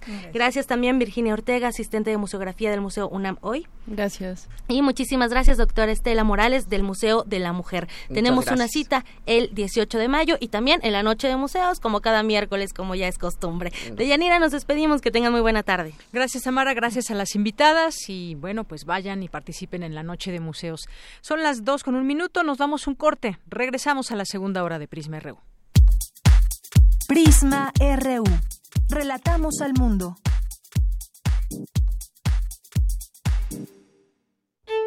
La oportunidad de conocer una tierra nueva y desconocida, llena de costumbres y maravillas, hasta ahora desconocidas. Y muy cómicas. Lunes de Teatro de Radio UNAM te invita a conocer el acervo cultural de la columna vertebral de nuestro país en la puesta en escena Vamos Tierra Adentro por el Camino Real, de Jorge Guidi y Luis Artagnán. Una conferencia apócrifa para dos académicos. Todos los lunes de mayo a las 20 horas en la sala Julián Carrillo de Radio UNAM. Adolfo Prieto 133, Colonia del Valle, cerca del Metrobús Amores. Entrada libre. Nuestra historia a través de la Ruta de la Plata y la vida personal de dos académicos. Radio UNAM, experiencia sonora. Ai Weiwei. Restablecer memorias. Restablecer memorias. A pesar de la distancia geográfica, el artista de origen chino explora los traumas de las experiencias de China y México en un relato que apela a la obligación de construir la memoria social. Museo Universitario Arte Contemporáneo. MUAC, en Ciudad Universitaria, del 13 de abril al 6 de octubre. En 30 años, el mal manejo de los recursos naturales ha acabado con el 26% de nuestros bosques. Tan solo entre 2010 y 2015 perdimos 91 mil hectáreas de bosques cada año. La ventaja es que ahora con la nueva Ley General de Desarrollo Forestal Sustentable se cuidarán mucho más y mejor nuestros bosques y selvas. Algunos beneficios son que se le pagará a los propietarios de los bosques para cuidarlos y conservarlos. ¿Y de quién creen que fue esta propuesta? Sí, del Partido Verde. Nueve de cada diez incendios forestales son provocados por actividades humanas. Si enciendes una fogata en el bosque o en la selva, hazlo en un espacio alejado de árboles, troncos, pasto y hojarasca. Antes de irte, asegúrate de apagarla completamente. Si ves un incendio forestal, repórtalo al 911 o al 01800 4623 6346. Prevenirlo es más fácil que combatirlo. Sistema Nacional de Protección Civil, Secretaría de Seguridad y Protección Ciudadana. La gran historia de esta ciudad, de este país, la hacemos un puñado de microhistorias. Un ecosistema de millones de organismos que se unen, a veces en un grito de justicia, otras al ritmo de los cuerpos coordinados. Somos complejos, diferentes e iguales a la vez, pero sobre todo sabemos que el respeto al oído ajeno es la paz. Manifiesto. Cada cuerpo es una revolución. Miércoles 21 horas por resistencia modulada 96.1 de FM. Radio UNAM. Experiencia sonora. Hace varios eones, la Tierra fue un planeta rebosante de vida. Sus habitantes agotaron los recursos naturales y acabaron con los seres vivos. No permitamos que el futuro nos recuerde como una tragedia griega. En nuestras manos están las acciones para cambiar el rumbo. Aprendamos juntos cómo salvar nuestro planeta en Habitare, Agenda Ambiental Inaplazable. un programa del Instituto de Ecología de la UNAM y Radio UNAM. Todos los martes a las 15.30 horas por el 96.1 de FM y su retransmisión los domingos a las 18 horas por el 860 de AM. Radio UNAM, Experiencia Sonora.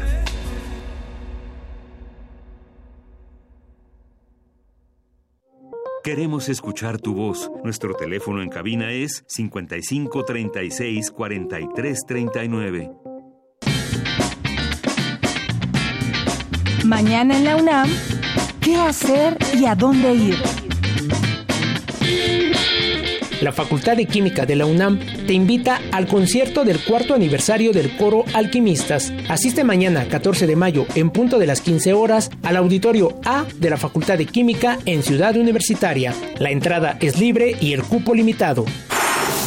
Como parte del ciclo El fascinante reto de ser docente universitario, la Coordinación de Desarrollo Educativo e Innovación Curricular organiza la magna conferencia Diálogo, Reflexión y Reconocimiento sobre la importancia de ser docente en una universidad como la UNAM, que se llevará a cabo mañana 14 de mayo de 9.30 a 14 horas en el auditorio de la Unidad de Posgrado en Ciudad Universitaria.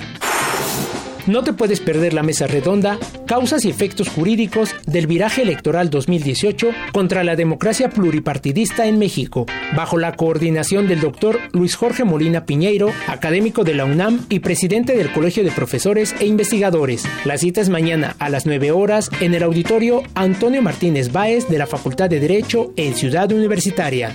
Para Prisma RU, Daniel Olivares.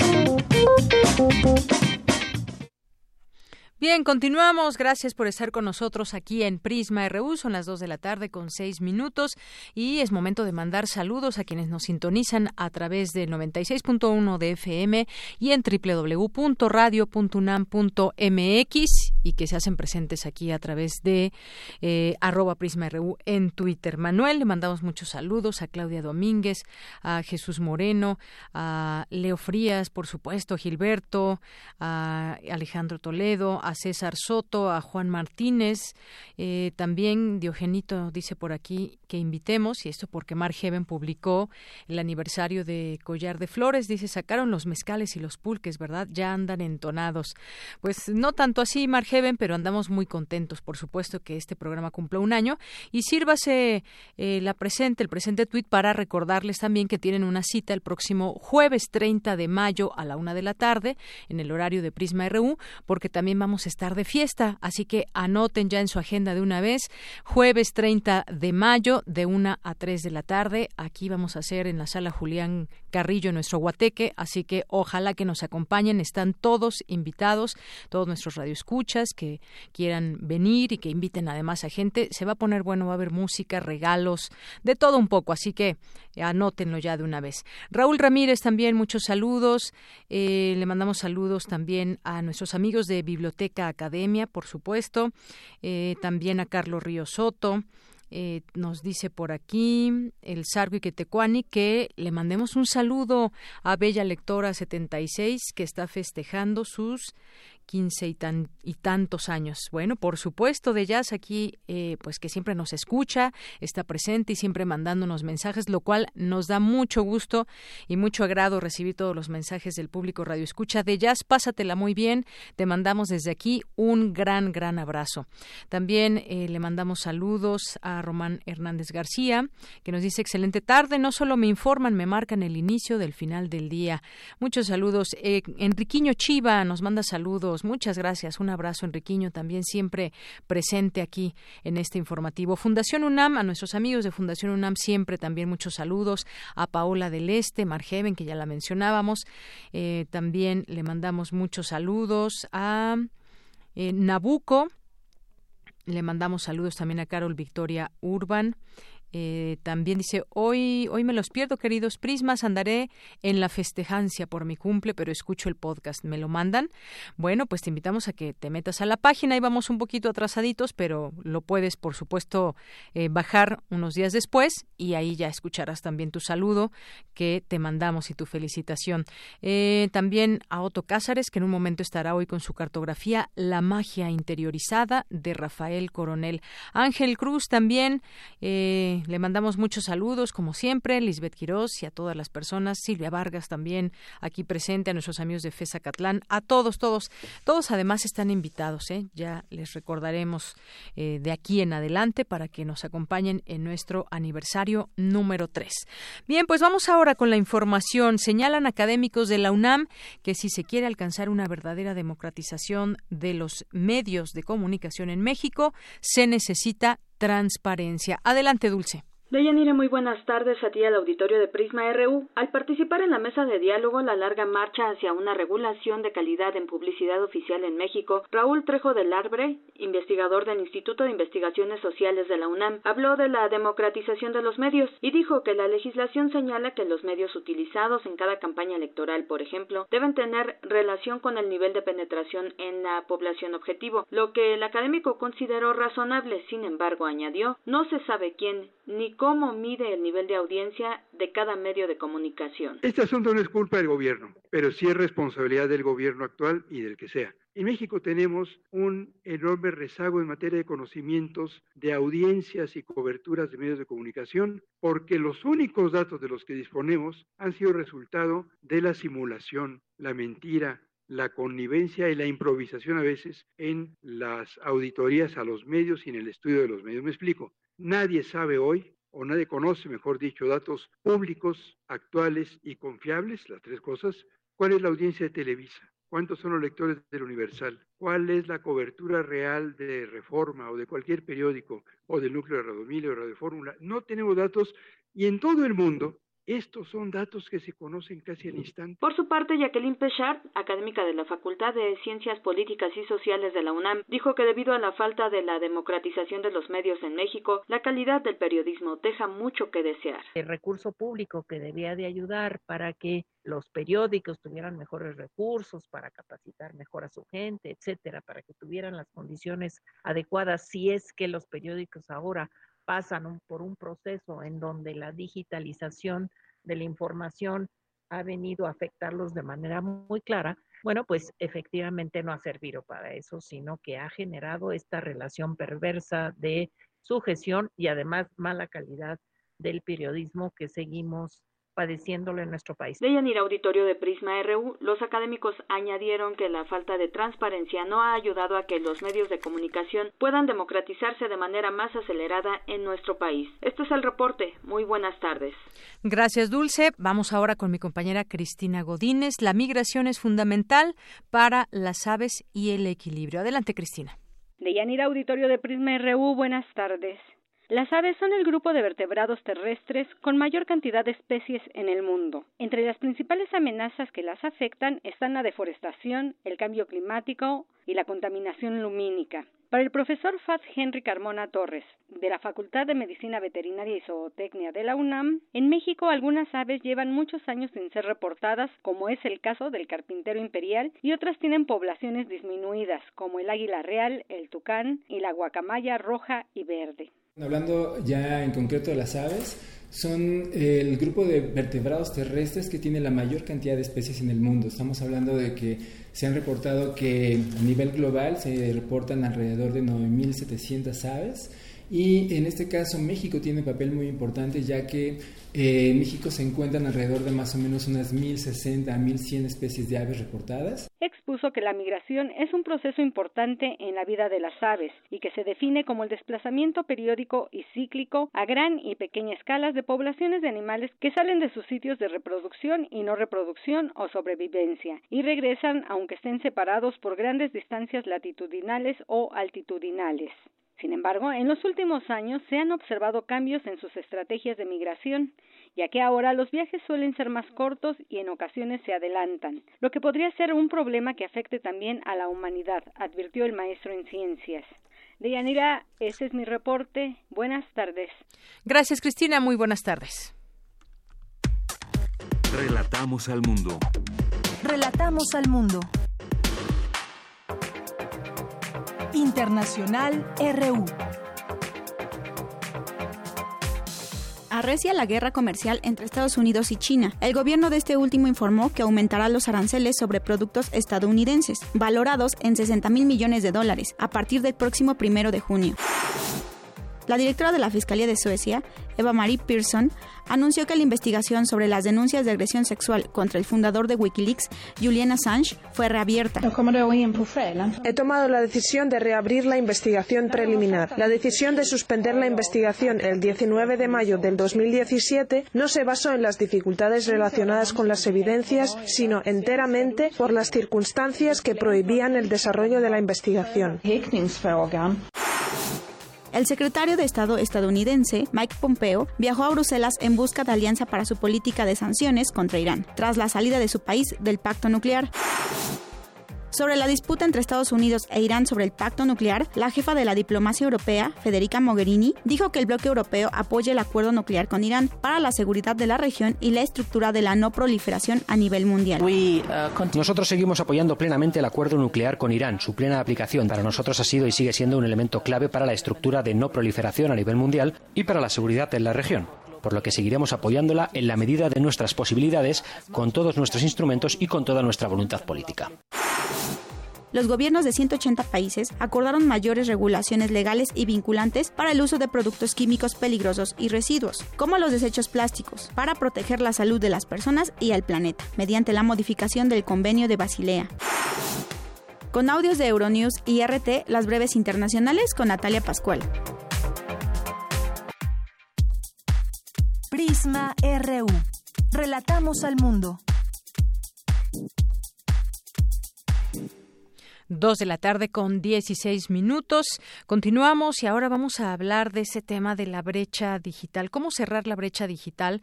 Hubo una propuesta, decíamos al inicio, del presidente Andrés Manuel López Obrador, que anunció que el gobierno federal creará una empresa para conectar a la red las zonas rurales más apartadas de México. ¿Qué tan viable y qué tan posible es esto o no? Vamos a platicar del tema. Ya está en la línea telefónica Irene Levi Mustri, maestra en Derecho por el Centro de Estudios de Posgrado en Derecho y Administración Pública en el Instituto Nacional de Administración Pública de México y es presidenta de Observatel de Observatorio de las Telecomunicaciones de México. ¿Qué tal, Irene Levi? Bienvenida, buenas tardes.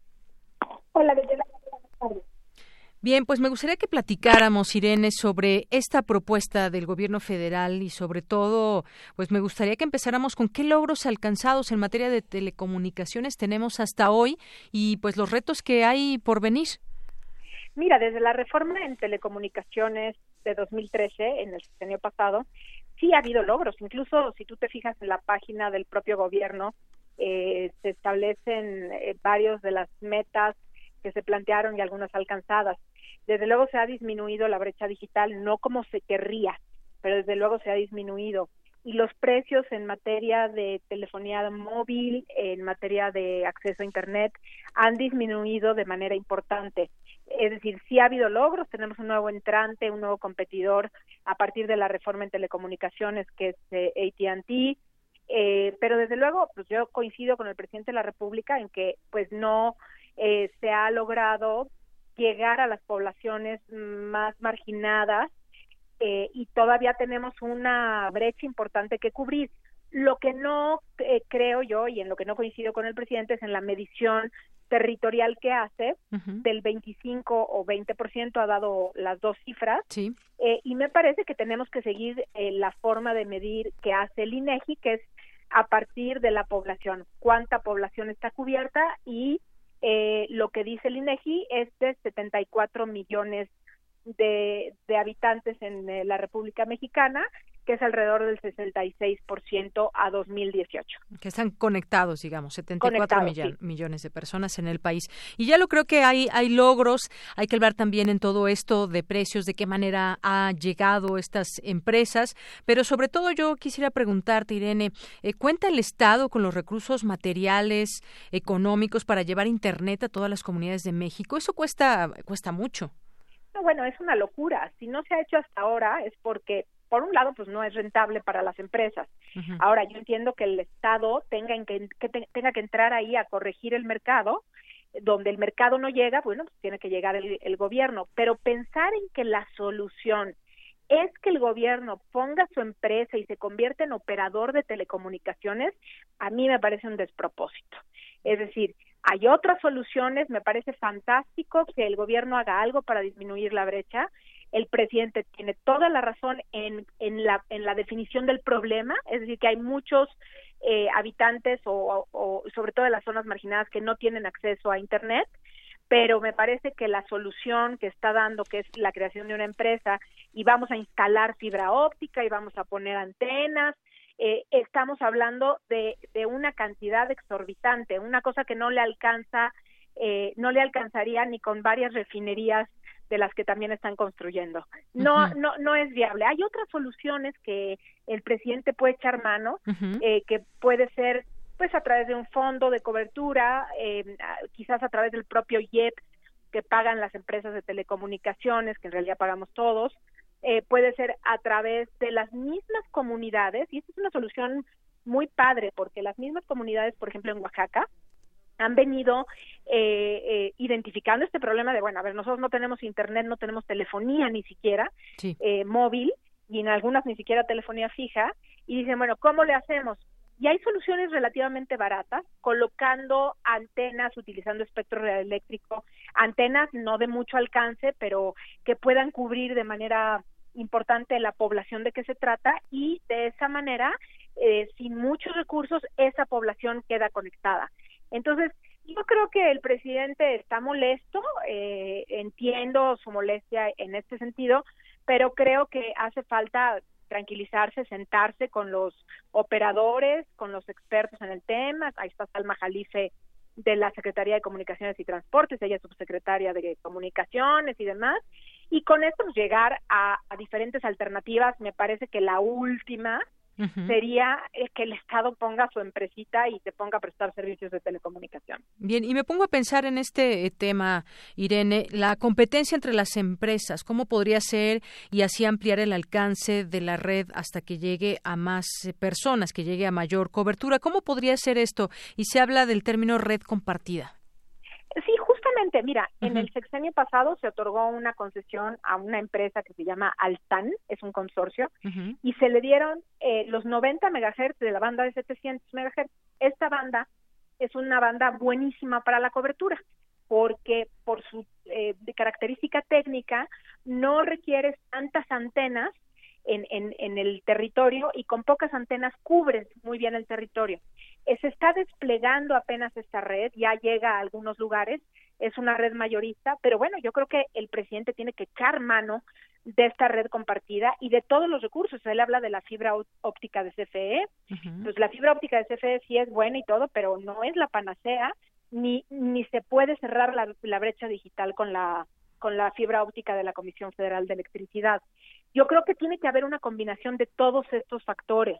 Los operadores tienen que participar de una, de una u otra manera. Eh, otro esquema es incluirles eh, obligaciones en sus concesiones, es un esquema que ya se dejó atrás hace mucho tiempo, pero obligaciones en sus concesiones a cambio de, pues eh, cuando se licita espectro, bueno, pues tienes la obligación de cubrir tal o cual población eh, y a cambio te doy la Ciudad de México y Monterrey, por decirte algo. Hay muchos esquemas como el de las comunitarias que te menciono, la propia competencia de las empresas, obligaciones adicionales, fondo de cobertura, pero me parece a mí, no todas estas son buenas, yo no estoy ni a favor del fondo ni a favor de poner obligaciones, pero también incluso el gobierno podría contratarle los servicios a una empresa, porque ellas son las que saben, incluso ellas tienen economías de escala, con lo que eso sería muchísimo más económico. Pero poner de cero una empresa en telecomunicaciones, instalar y empezar a operar, de entrada nos va a llevar muchísimo tiempo y un costo hundido brutal, porque poner toda la infraestructura de entrada es una cosa además innecesaria. Entonces, en ese sentido, ojalá hoy escuché al presidente más tranquilo en la mañana, esperemos que recapacite, que se siente con los empresarios no son malos, pues ellos ven sus intereses y el interés del Estado es, es otro y yo creo que los, se pueden conciliar ambos intereses. Así es. Bueno, estos dos eh, temas que tú dices, tiempo y dinero, habrá que detenerse, repensar el asunto y escuchar a quienes conocen de todo esto. Y me viene otra pregunta a la mente, Irene Levy. La privatización, bueno, eh, sabemos que las empresas que manejan todo este tema de Internet o estatización, sería ahí la, la pregunta. ¿Cuál sería lo posible? Positivo, digamos, de una estatización en estos servicios de Internet?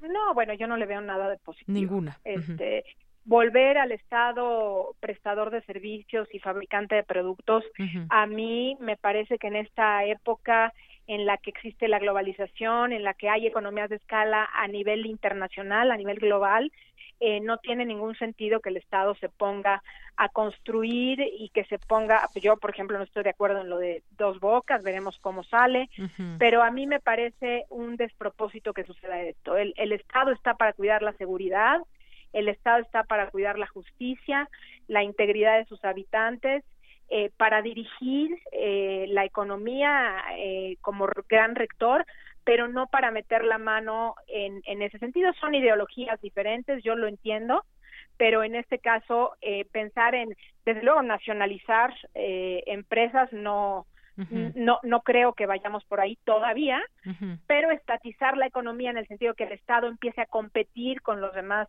eh, operadores, pues a mí me parece que va a perder porque pues no se dedica a eso, eh, son grandes burocracias que tienen que acatar la ley y la ley hace lento el, el funcionamiento del Estado. Entonces, esperamos que haya un, eh, un plan B, un plan C y que estos funcionen mejor que la idea de prestar servicios directamente.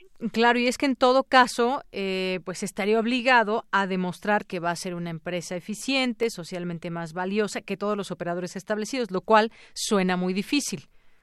Bueno, pues estaría obligado, es un decir, Yanira, porque, a ver, está obligado a demostrar que sí va a poder hacer la refinería de dos bocas, pues yo diría que sí, porque es un gasto de recursos. Yo quisiera ver dónde están los planes, los proyectos, eh, el, el, plan de negocios eh, y por qué nosotros como país sí podemos construir por ocho mil millones de dólares una refinería en tres años y los cuatro grandes expertos que a decir del presidente han hecho 150 refinerías, ellos consideran que no se puede. En, eh, pues yo también pensaría que están obligados en el gobierno a mostrar todos estos documentos que avalen el, la decisión de construir directamente una refinería y así tendrían que hacer con todo lo demás, pero pues no lo han hecho hasta ahora. Así que ahí seguiríamos en el mundo del deber ser y yo creo que ahí ya nos están quedando mucho a deber también. Claro, y en eso que dices de dos bocas, eh, decían a su favor, digamos, desde el gobierno, que no se ha construido refinerías, que se prometieron con Felipe Calderón, que desde los ochentas no hay, no se puso énfasis ni interés en, en crear refinerías, ¿no? Eso es lo que decían a su favor. Sí, es correcto, pero también se podría pensar en rehabilitar las refinerías que se tienen y no gastarle tanto dinero a una nueva refinería sabiendo que lo que está sucediendo en el mundo a nivel energético es que la gasolina va de salida y mejor deberíamos estar pensando en invertir en energías alternativas, ¿no? Este, también para tener un país más limpio, sobre todo últimamente después de lo que estamos viendo, pero efectivamente ya las empresas de automóviles están haciendo coches híbridos, eléctricos y ya han anunciado que su flota completa eh, dentro de poco se va a convertir en, eléctrica. Entonces, pues, ¿para qué meterle tanto a algo que ya sabemos que va de salida? ¿no? Hay, hay muchas preguntas en el aire todavía. Así es, Irene. Y bueno, pues ya por último, en todo caso, entonces el presidente tendría que pensar junto con las empresas cómo acortar esta brecha digital. Un trabajo que, bueno, yo, yo creo que ya se ha estado haciendo, pero pues quizás sentarse junto con estas empresas a ver de qué manera pueden trabajar en conjunto. Obviamente que todos ganen y demás, y que también la gente que es a la que se quiere llegar eh, para que tengan esta conectividad pueda ser eh, posible y pueda ser una meta real. Claro, se tiene que sentar con ellos y claro, desde luego que, como te, dije y te lo repito, el objetivo del presidente es válido, yo lo comparto, lo que yo no comparto son los medios y yo creo que ahí, repito, la subsecretaría de Comunicaciones a cargo de Salma Jalife, pues eh, podría aportar muchísimo en materia de la definición de políticas públicas que logren en, eh, con el menor costo, en el menor tiempo y con la mayor eficiencia, acortar la brecha digital en las zonas marginadas sobre todo. Ya el Plan Nacional de Desarrollo establece como meta precisamente acortar la brecha digital. A nivel nacional pone una meta de 95% para el 2024. Entonces, eh, pero no lo dice, no dice que se hará a través de una empresa del Estado, dice que se hará a través de la propia competencia y los operadores existentes, con lo que también te asalta la duda de, pues, a ver, ¿a quién hacemos caso, a la mañanera o al plan?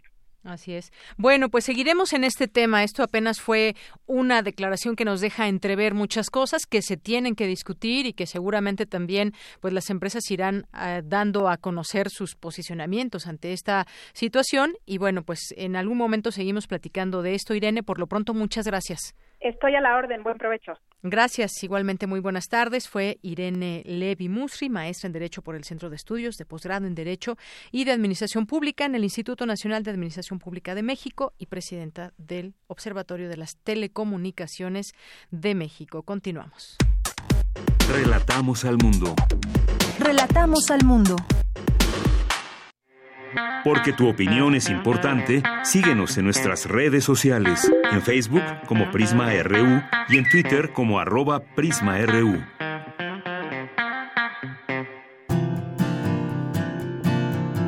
Gaceta UNAM. Y ya estamos en la sección de Gaceta UNAM y Hugo Huitrón, su director, ya está en la línea telefónica. ¿Qué tal, Hugo? Muy buenas tardes, bienvenido. ¿Qué tal, Yanira? Muchas gracias. Un saludo para todos. Pues cuéntanos los, las páginas, lo que contiene hoy la Gaceta UNAM. Mira, hoy la Gaceta UNAM, tanto en la portada eh, impresa como en la digital, tenemos que las abejas, abejas matemáticas.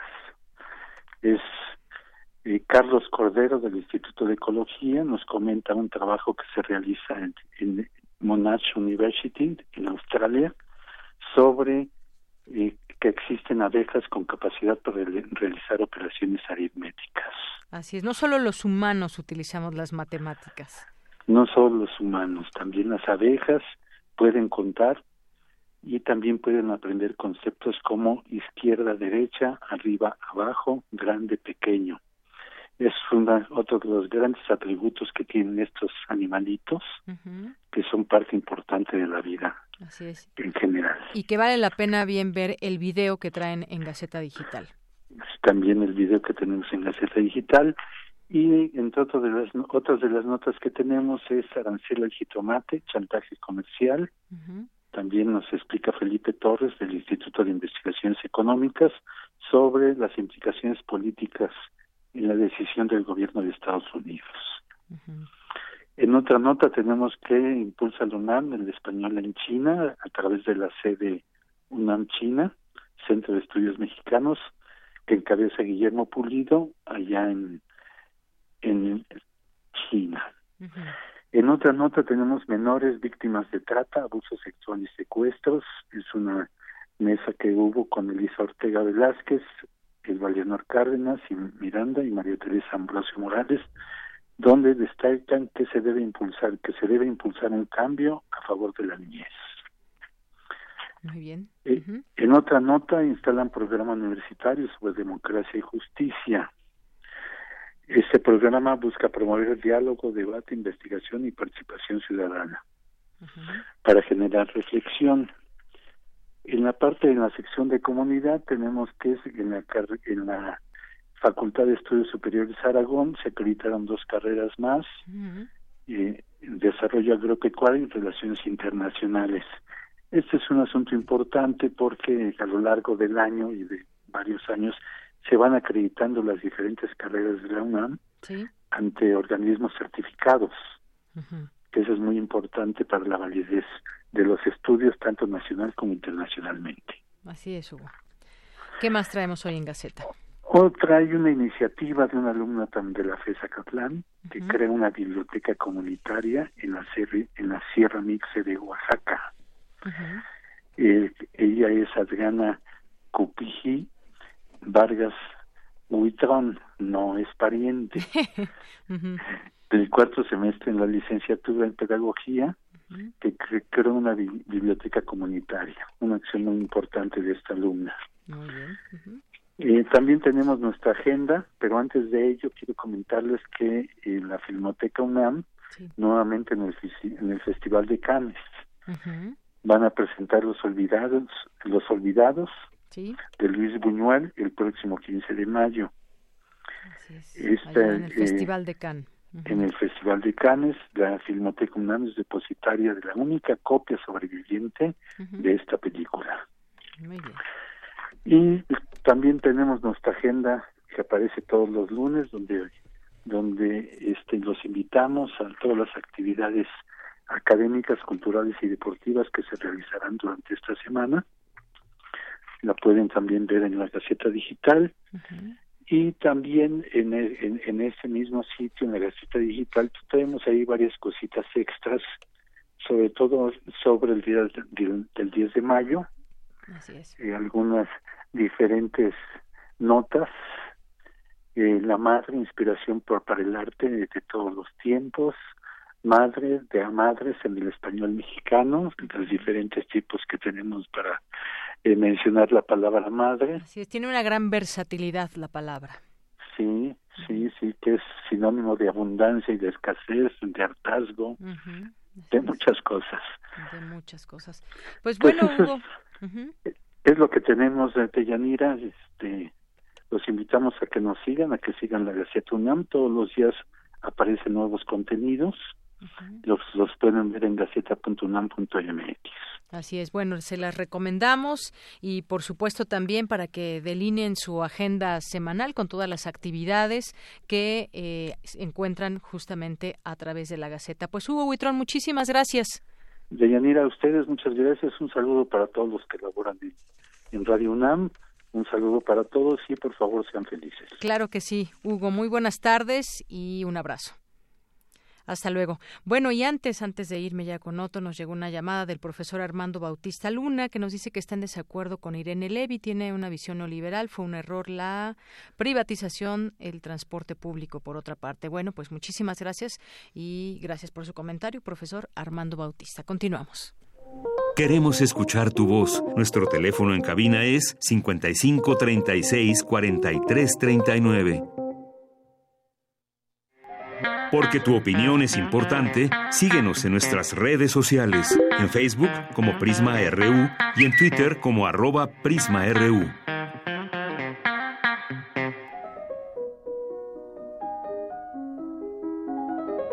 Cartografía RU con Otto Cázares. Bueno, ya estamos aquí en la cartografía RU, hablábamos de la contaminación ambiental. ¿Qué oh, tal? ¿Cómo estás, Otto? Pues me siento como cuando fumaba una cajetilla diaria. yo creo que con esta contaminación hasta dos, ¿eh? Por habitar en la región más contingente. Así es. Pero bueno, es un privilegio compartir estos micrófonos contigo, saludar a nuestros radioescuchas.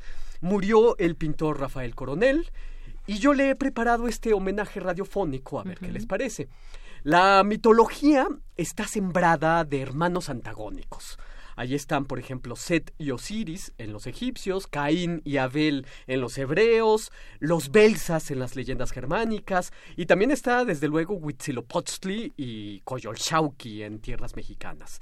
Hermanos, algunas veces en tensión, pero otras veces en bella armonía fraterna. Ahí está, por ejemplo, el caso de Rama y su hermano Lakshmana en el Ramayana hindú, que se quieren mucho. Lakshmana acompaña a Rama en sus andanzas ultramarinas a Sri Lanka. O también está el caso de la epopeya sumeria, donde Gilgamesh llora a su amigo Enkidu, pero aquí el amigo debe ser entendido como el más entrañable de los hermanos. En las artes, hay innumerables casos de hermanos llamados por el mismo signo vocacional. Hermanos, a veces en relaciones tensas, a veces en relaciones armoniosas. Clásicos ejemplos de tensa hermandad bajo el mismo signo vocacional es el de Thomas Mann y su hermano Heinrich en las letras, o el caso de Hilary y Jacqueline Dupré en la música. Pero hay hermanos que eh, están profundamente compenetrados y que pueden crear juntos. Ahí está el caso de los hermanos Van Eyck en la pintura, los hermanos Lumière o los hermanos Cohen en el cine, los hermanos Jake y Dinos Chapman en el arte contemporáneo, en fin, los ejemplos son vastísimos y con toda seguridad quienes me hacen el favor de escucharme ya están pensando una dupla de hermanos que a mí se me escapa en mayor o en menor armonía de relaciones. En México, en el arte de la segunda mitad del siglo XX, Juan y Fernando García Ponce, no bajo el mismo signo vocacional, se acompañaron en sus andanzas artísticas. Juan escribía de la pintura de Fernando y de sus amigos, los artistas de la generación de la ruptura, una generación que tuvo el privilegio de poseer entre sus integrantes dos plumas magistrales para dar voz a sus impulsos, la pluma de Juan García Ponce y la de Salvador Elizondo. Rafael Coronel conoció el camino de los hermanos creadores. Rafael fue el hermano menor del pintor Pedro Coronel, que le llevaba 10 años. Pedro Coronel murió en 1985, de modo que Rafael, que acaba de morir, le sobrevivió por 34 años. Rafael Coronel, hermano sin hermano, caminó solo, solo las andanzas vocacionales, porque también perdió a su esposa Ruth Rivera, que murió muy joven, de modo que Rafael se convirtió en un solitario, padre amantísimo de Juan Rafael Coronel, un escritor de altos vuelos imaginativos. Los estilos de ambos hermanos, Rafael y Pedro, eran contrastantes. El estilo de Pedro era el de la abstracción, que hundía sus raíces en Paul Klee y en el uso matérico del color. El estilo de Rafael era figurativo y caminaba, por lo menos en el ámbito estético, alejado de algunos de los de su generación, lejos, muy lejos de Manuel Felgueres, de Roger von Gunten, de Lilia Carrillo, entre otros. Se acercaba, en cambio, a la sensibilidad de los artistas del grupo Nueva Presencia, Francisco Icaza y José Luis Cuevas. Sobre todo se acercaba en el ámbito temático, eh, temáticas grotescas, goyescas, de tintes orosquianos, miradas arrojadas a prostitutas, miserables y enfermos mentales. La pintura de Rafael Coronel se acerca a veces a artistas pues un tanto inclasificables, pero enraizados en la pintura clásica, Vladi y sobre todo quizás Francisco Corsas, Rafael Coronel fue admirador de Rembrandt, admirador de Baltus, admiración a la que habría que sumar, yo diría, admiración a la pintura española, admiración que se entrevera en los múltiples guiños a la pintura de Diego Velázquez o a los caprichos de Goya, con esa estética patibularia, y sobre todo admiración a la etapa azul y rosa del joven Pablo Picasso. Las pinturas de Rafael Coronel, estoy seguro que todos pueden reconocerlas. Son usualmente representaciones grotescas de fraudes sagrados, es decir, hechiceros en medio de unos ritos de quién sabe qué ocultos conocimientos. El mismo hechicero, variado hasta el infinito, se repite en las pinturas de Rafael Coronel sobre fondos cromáticos contrastantes de acuerdo a colores complementarios. Si, por ejemplo, las vestimentas que envuelven al hechicero son azules, el fondo de la pintura es naranja. Esto en relación de, colores complementarios. Rafael Coronel utiliza fondos intensamente cromáticos, a la manera de la pintura romana antigua, cuyas escenas ocurren contra un fondo rojo fondos rojos, azules, naranjas, que por efecto del contraste recortan a las figuras de unos personajes enclenques, la mayoría de ellos ancianos decrépitos con golas, sombreros o tocados de mago. Los suyos son personajes eh, merlinescos, intoxicados todos de divinidad.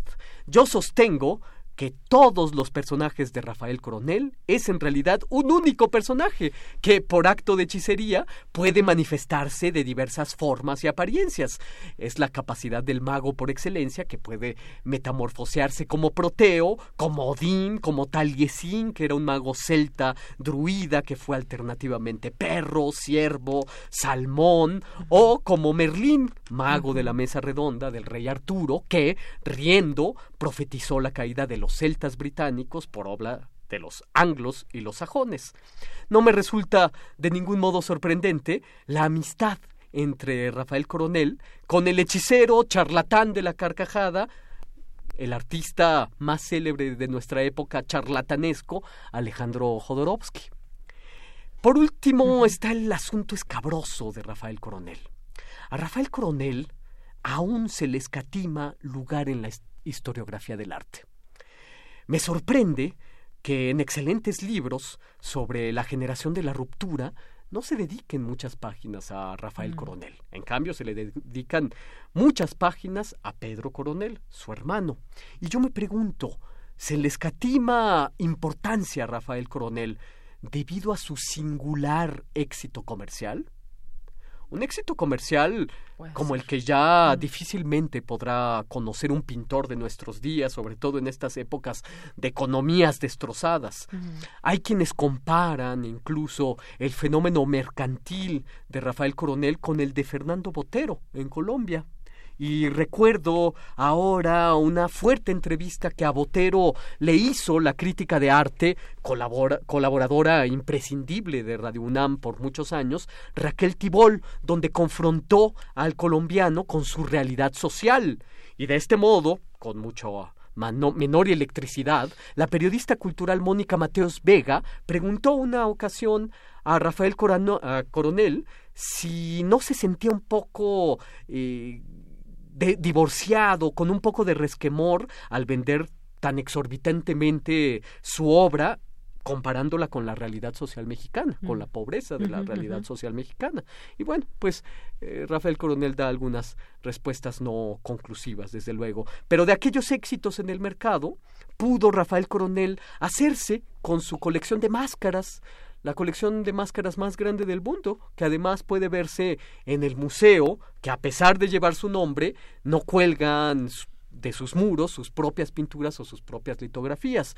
El Museo Rafael Coronel en Zacatecas es un recinto dedicado a albergar las colecciones de Rafael Coronel, una colección inmensa de máscaras, eh, de figuras prehispánicas y una colección de riberas, por cierto, que era su suegro.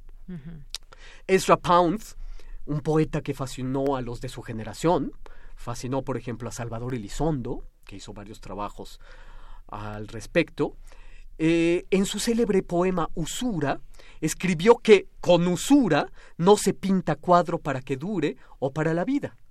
Y más adelante, Ezra Pound dejó un verso que a mí no me deja de hablar con mil énfasis y sentidos. Con usura la línea se hincha, dice Ezra Pound. Con esto quería Pound deducir el grado de tolerancia o de intolerancia a la usura a partir del grosor de la línea de un dibujante o de un pintor. En ese sentido, la línea de Rafael Coronel se hincha como la de eh, una gran cantidad de pintores que en las vidas de Vasari, el documento más importante de autores del Renacimiento, trabajaron por amor al dinero.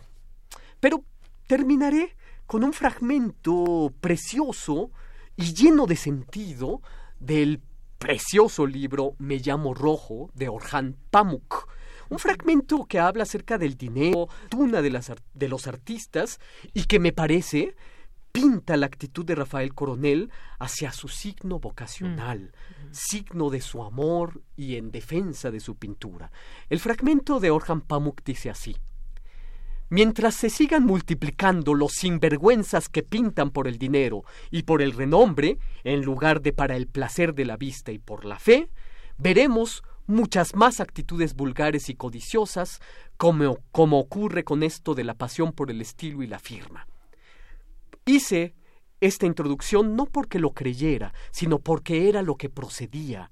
La capacidad y la habilidad auténticas no las estropea ni siquiera el amor por el dinero y la fama. Incluso, si hay que decir la verdad, el dinero y la fama son derechos de quienes poseen el talento.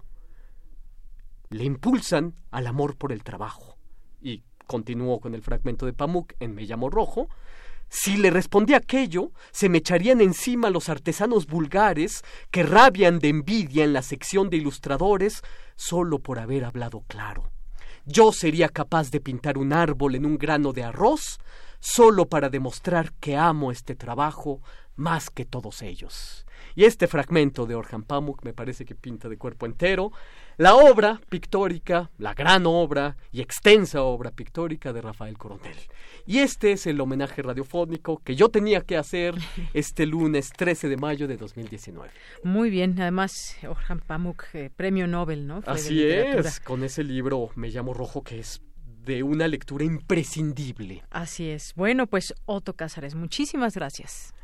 Vámonos al sobremesa. Claro que sí. Relatamos al mundo.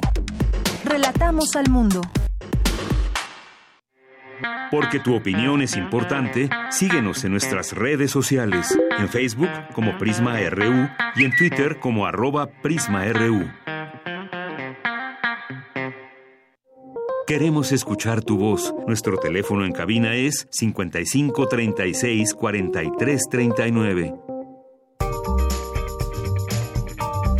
Sala Julián Carrillo presenta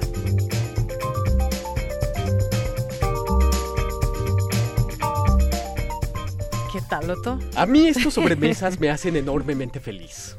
A mí también escuchar la voz del mundo.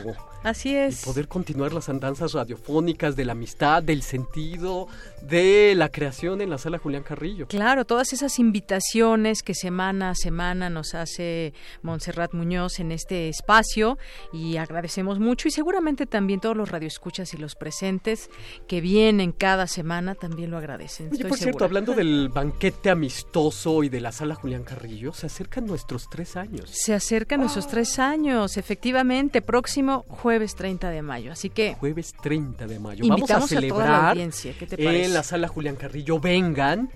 Eh, los que ya los conocemos, vamos a continuar las sendas de la amistad. Pero aquellos que no se han presentado aquí, por favor, muéstrense. Es el lugar donde los que hacemos radio nos vinculamos con aquellos que nos escuchan. No puede haber radio sin el radio escucha. Claro, sin esa comunicación también real que pueda haber, Así que aquí se genera mucho en Radio Universidad.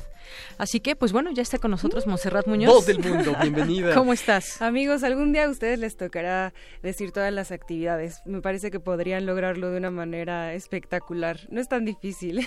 Un día intercambiemos nuestras funciones. Perfecto. ¿Les parece? Está bien. hagamos ese juego. Sí, sí, hagámoslo. Me gusta, me gusta. Bueno, pues hablando de nuestros asistentes, hola de Yanira, Otto Cázares, el equipo de Prisma RU. También a todos quienes hacen aquí la sala Julián Carrillo, vecinos de la colonia del Valle, radioescuchas que sintonizan algún promo a lo largo de la programación de Radio Universidad y se interesan por las obras de teatro, por la danza, por las actividades que tenemos. También es un trabajo que va de muchos meses atrás. Por ejemplo, es una programación que se hace pues con tiempo, también hay algunas eh, cartas que entran de último momento, pero todo siempre es como pues con ánimos de invitarlos a vivir la experiencia de la radio, porque si bien ustedes a lo mejor mejor viven lejos, siempre podrán transmitir, eh, bueno, podemos transmitir y ustedes sintonizar alguna conferencia, algún concierto, por ejemplo, los viernes. También estamos en esta semana con conciertos de la FAM los jueves que se transmiten los sábados a las 4. Entonces, pues digamos que hay una conexión directa entre ustedes, la programación, Radio Universidad y nuestros asistentes de diversos lados, estudiantes, por ejemplo, también de la comunidad UNAM, que vienen, hacen su, hacen su reseña y nos enteramos pues así de lo que les mueve, de lo que les gusta. Para todo ello también tenemos una página en Facebook que es Sala Julián Carrillo. Ahí estamos compartiendo videos, contenidos exclusivos, em, también pruebas de sonido de las bandas. Entonces con mucha emoción también creamos para y por ustedes pues toda esta red de comunicación que habla también de la UNAM y del espíritu de las artes.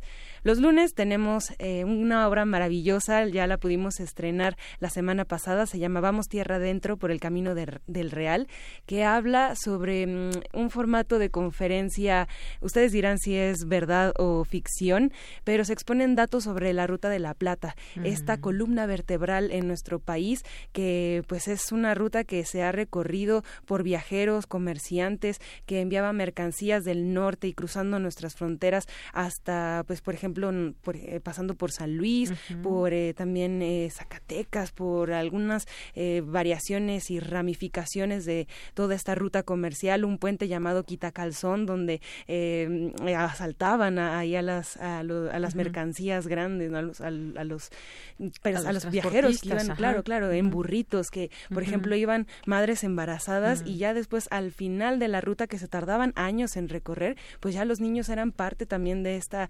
migración de Comercio y de Cultura, que por ahí también le da camino a Santa Fe el nombre, ¿no? En, en nuestra, en nuestra ciudad.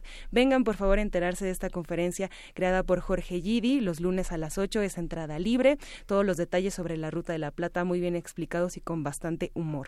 Los martes de danza tenemos una obra llamada De Ficciones, em, tres mujeres y una bruja transitan el inframundo, es una obra potente, es una obra en algún momento también que habla de violencia hay reacciones y hay imágenes y movimientos que les juro van a quedar tatuados en su imaginario colectivo. Esta eh, danza de cuatro bailarinas con un cráneo y telas rojas, eh, música también que, que, incita a los sentimientos entre la música clásica, académica. Es una obra en verdad muy completa a cargo de Baliva Compañía de Danza y Teatro.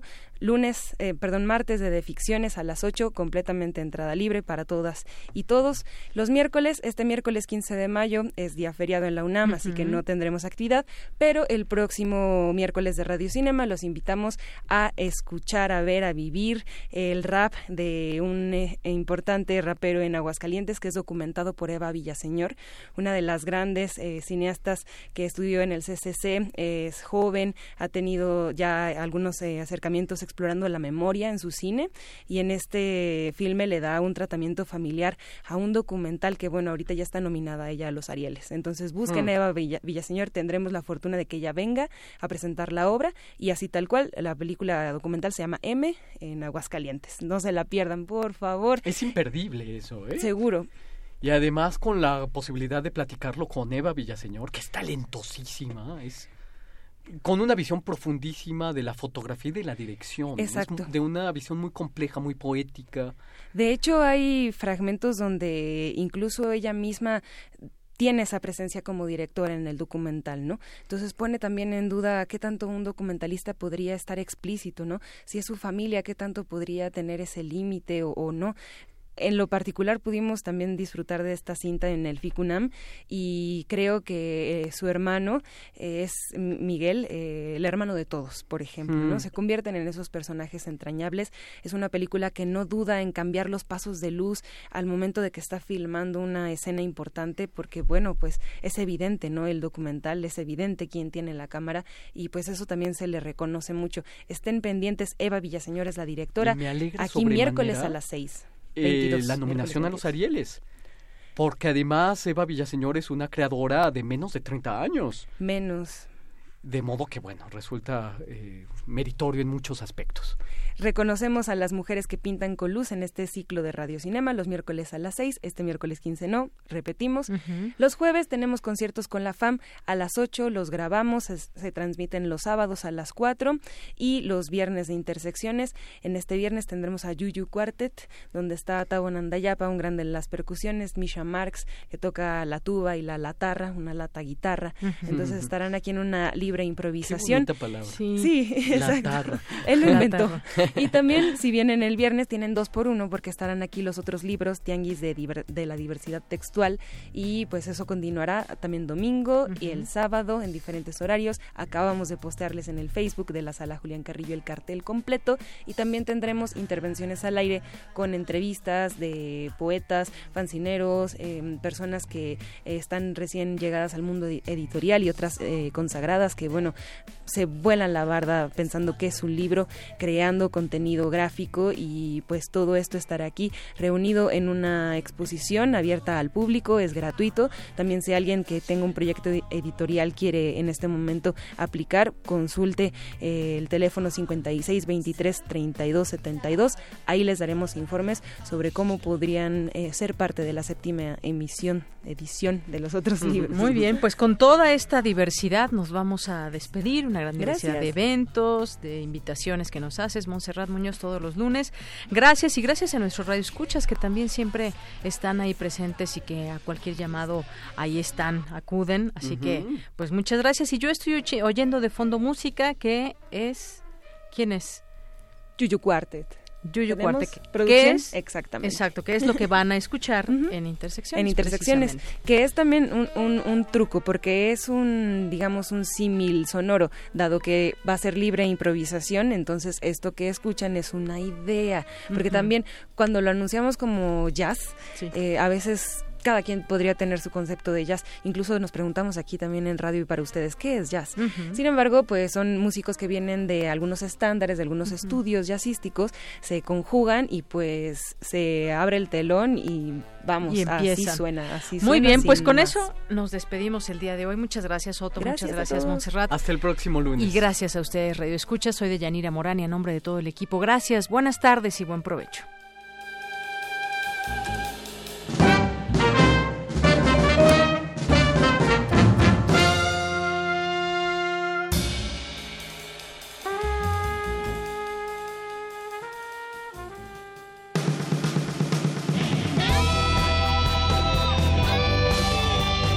Prisma RU. Relatamos al mundo.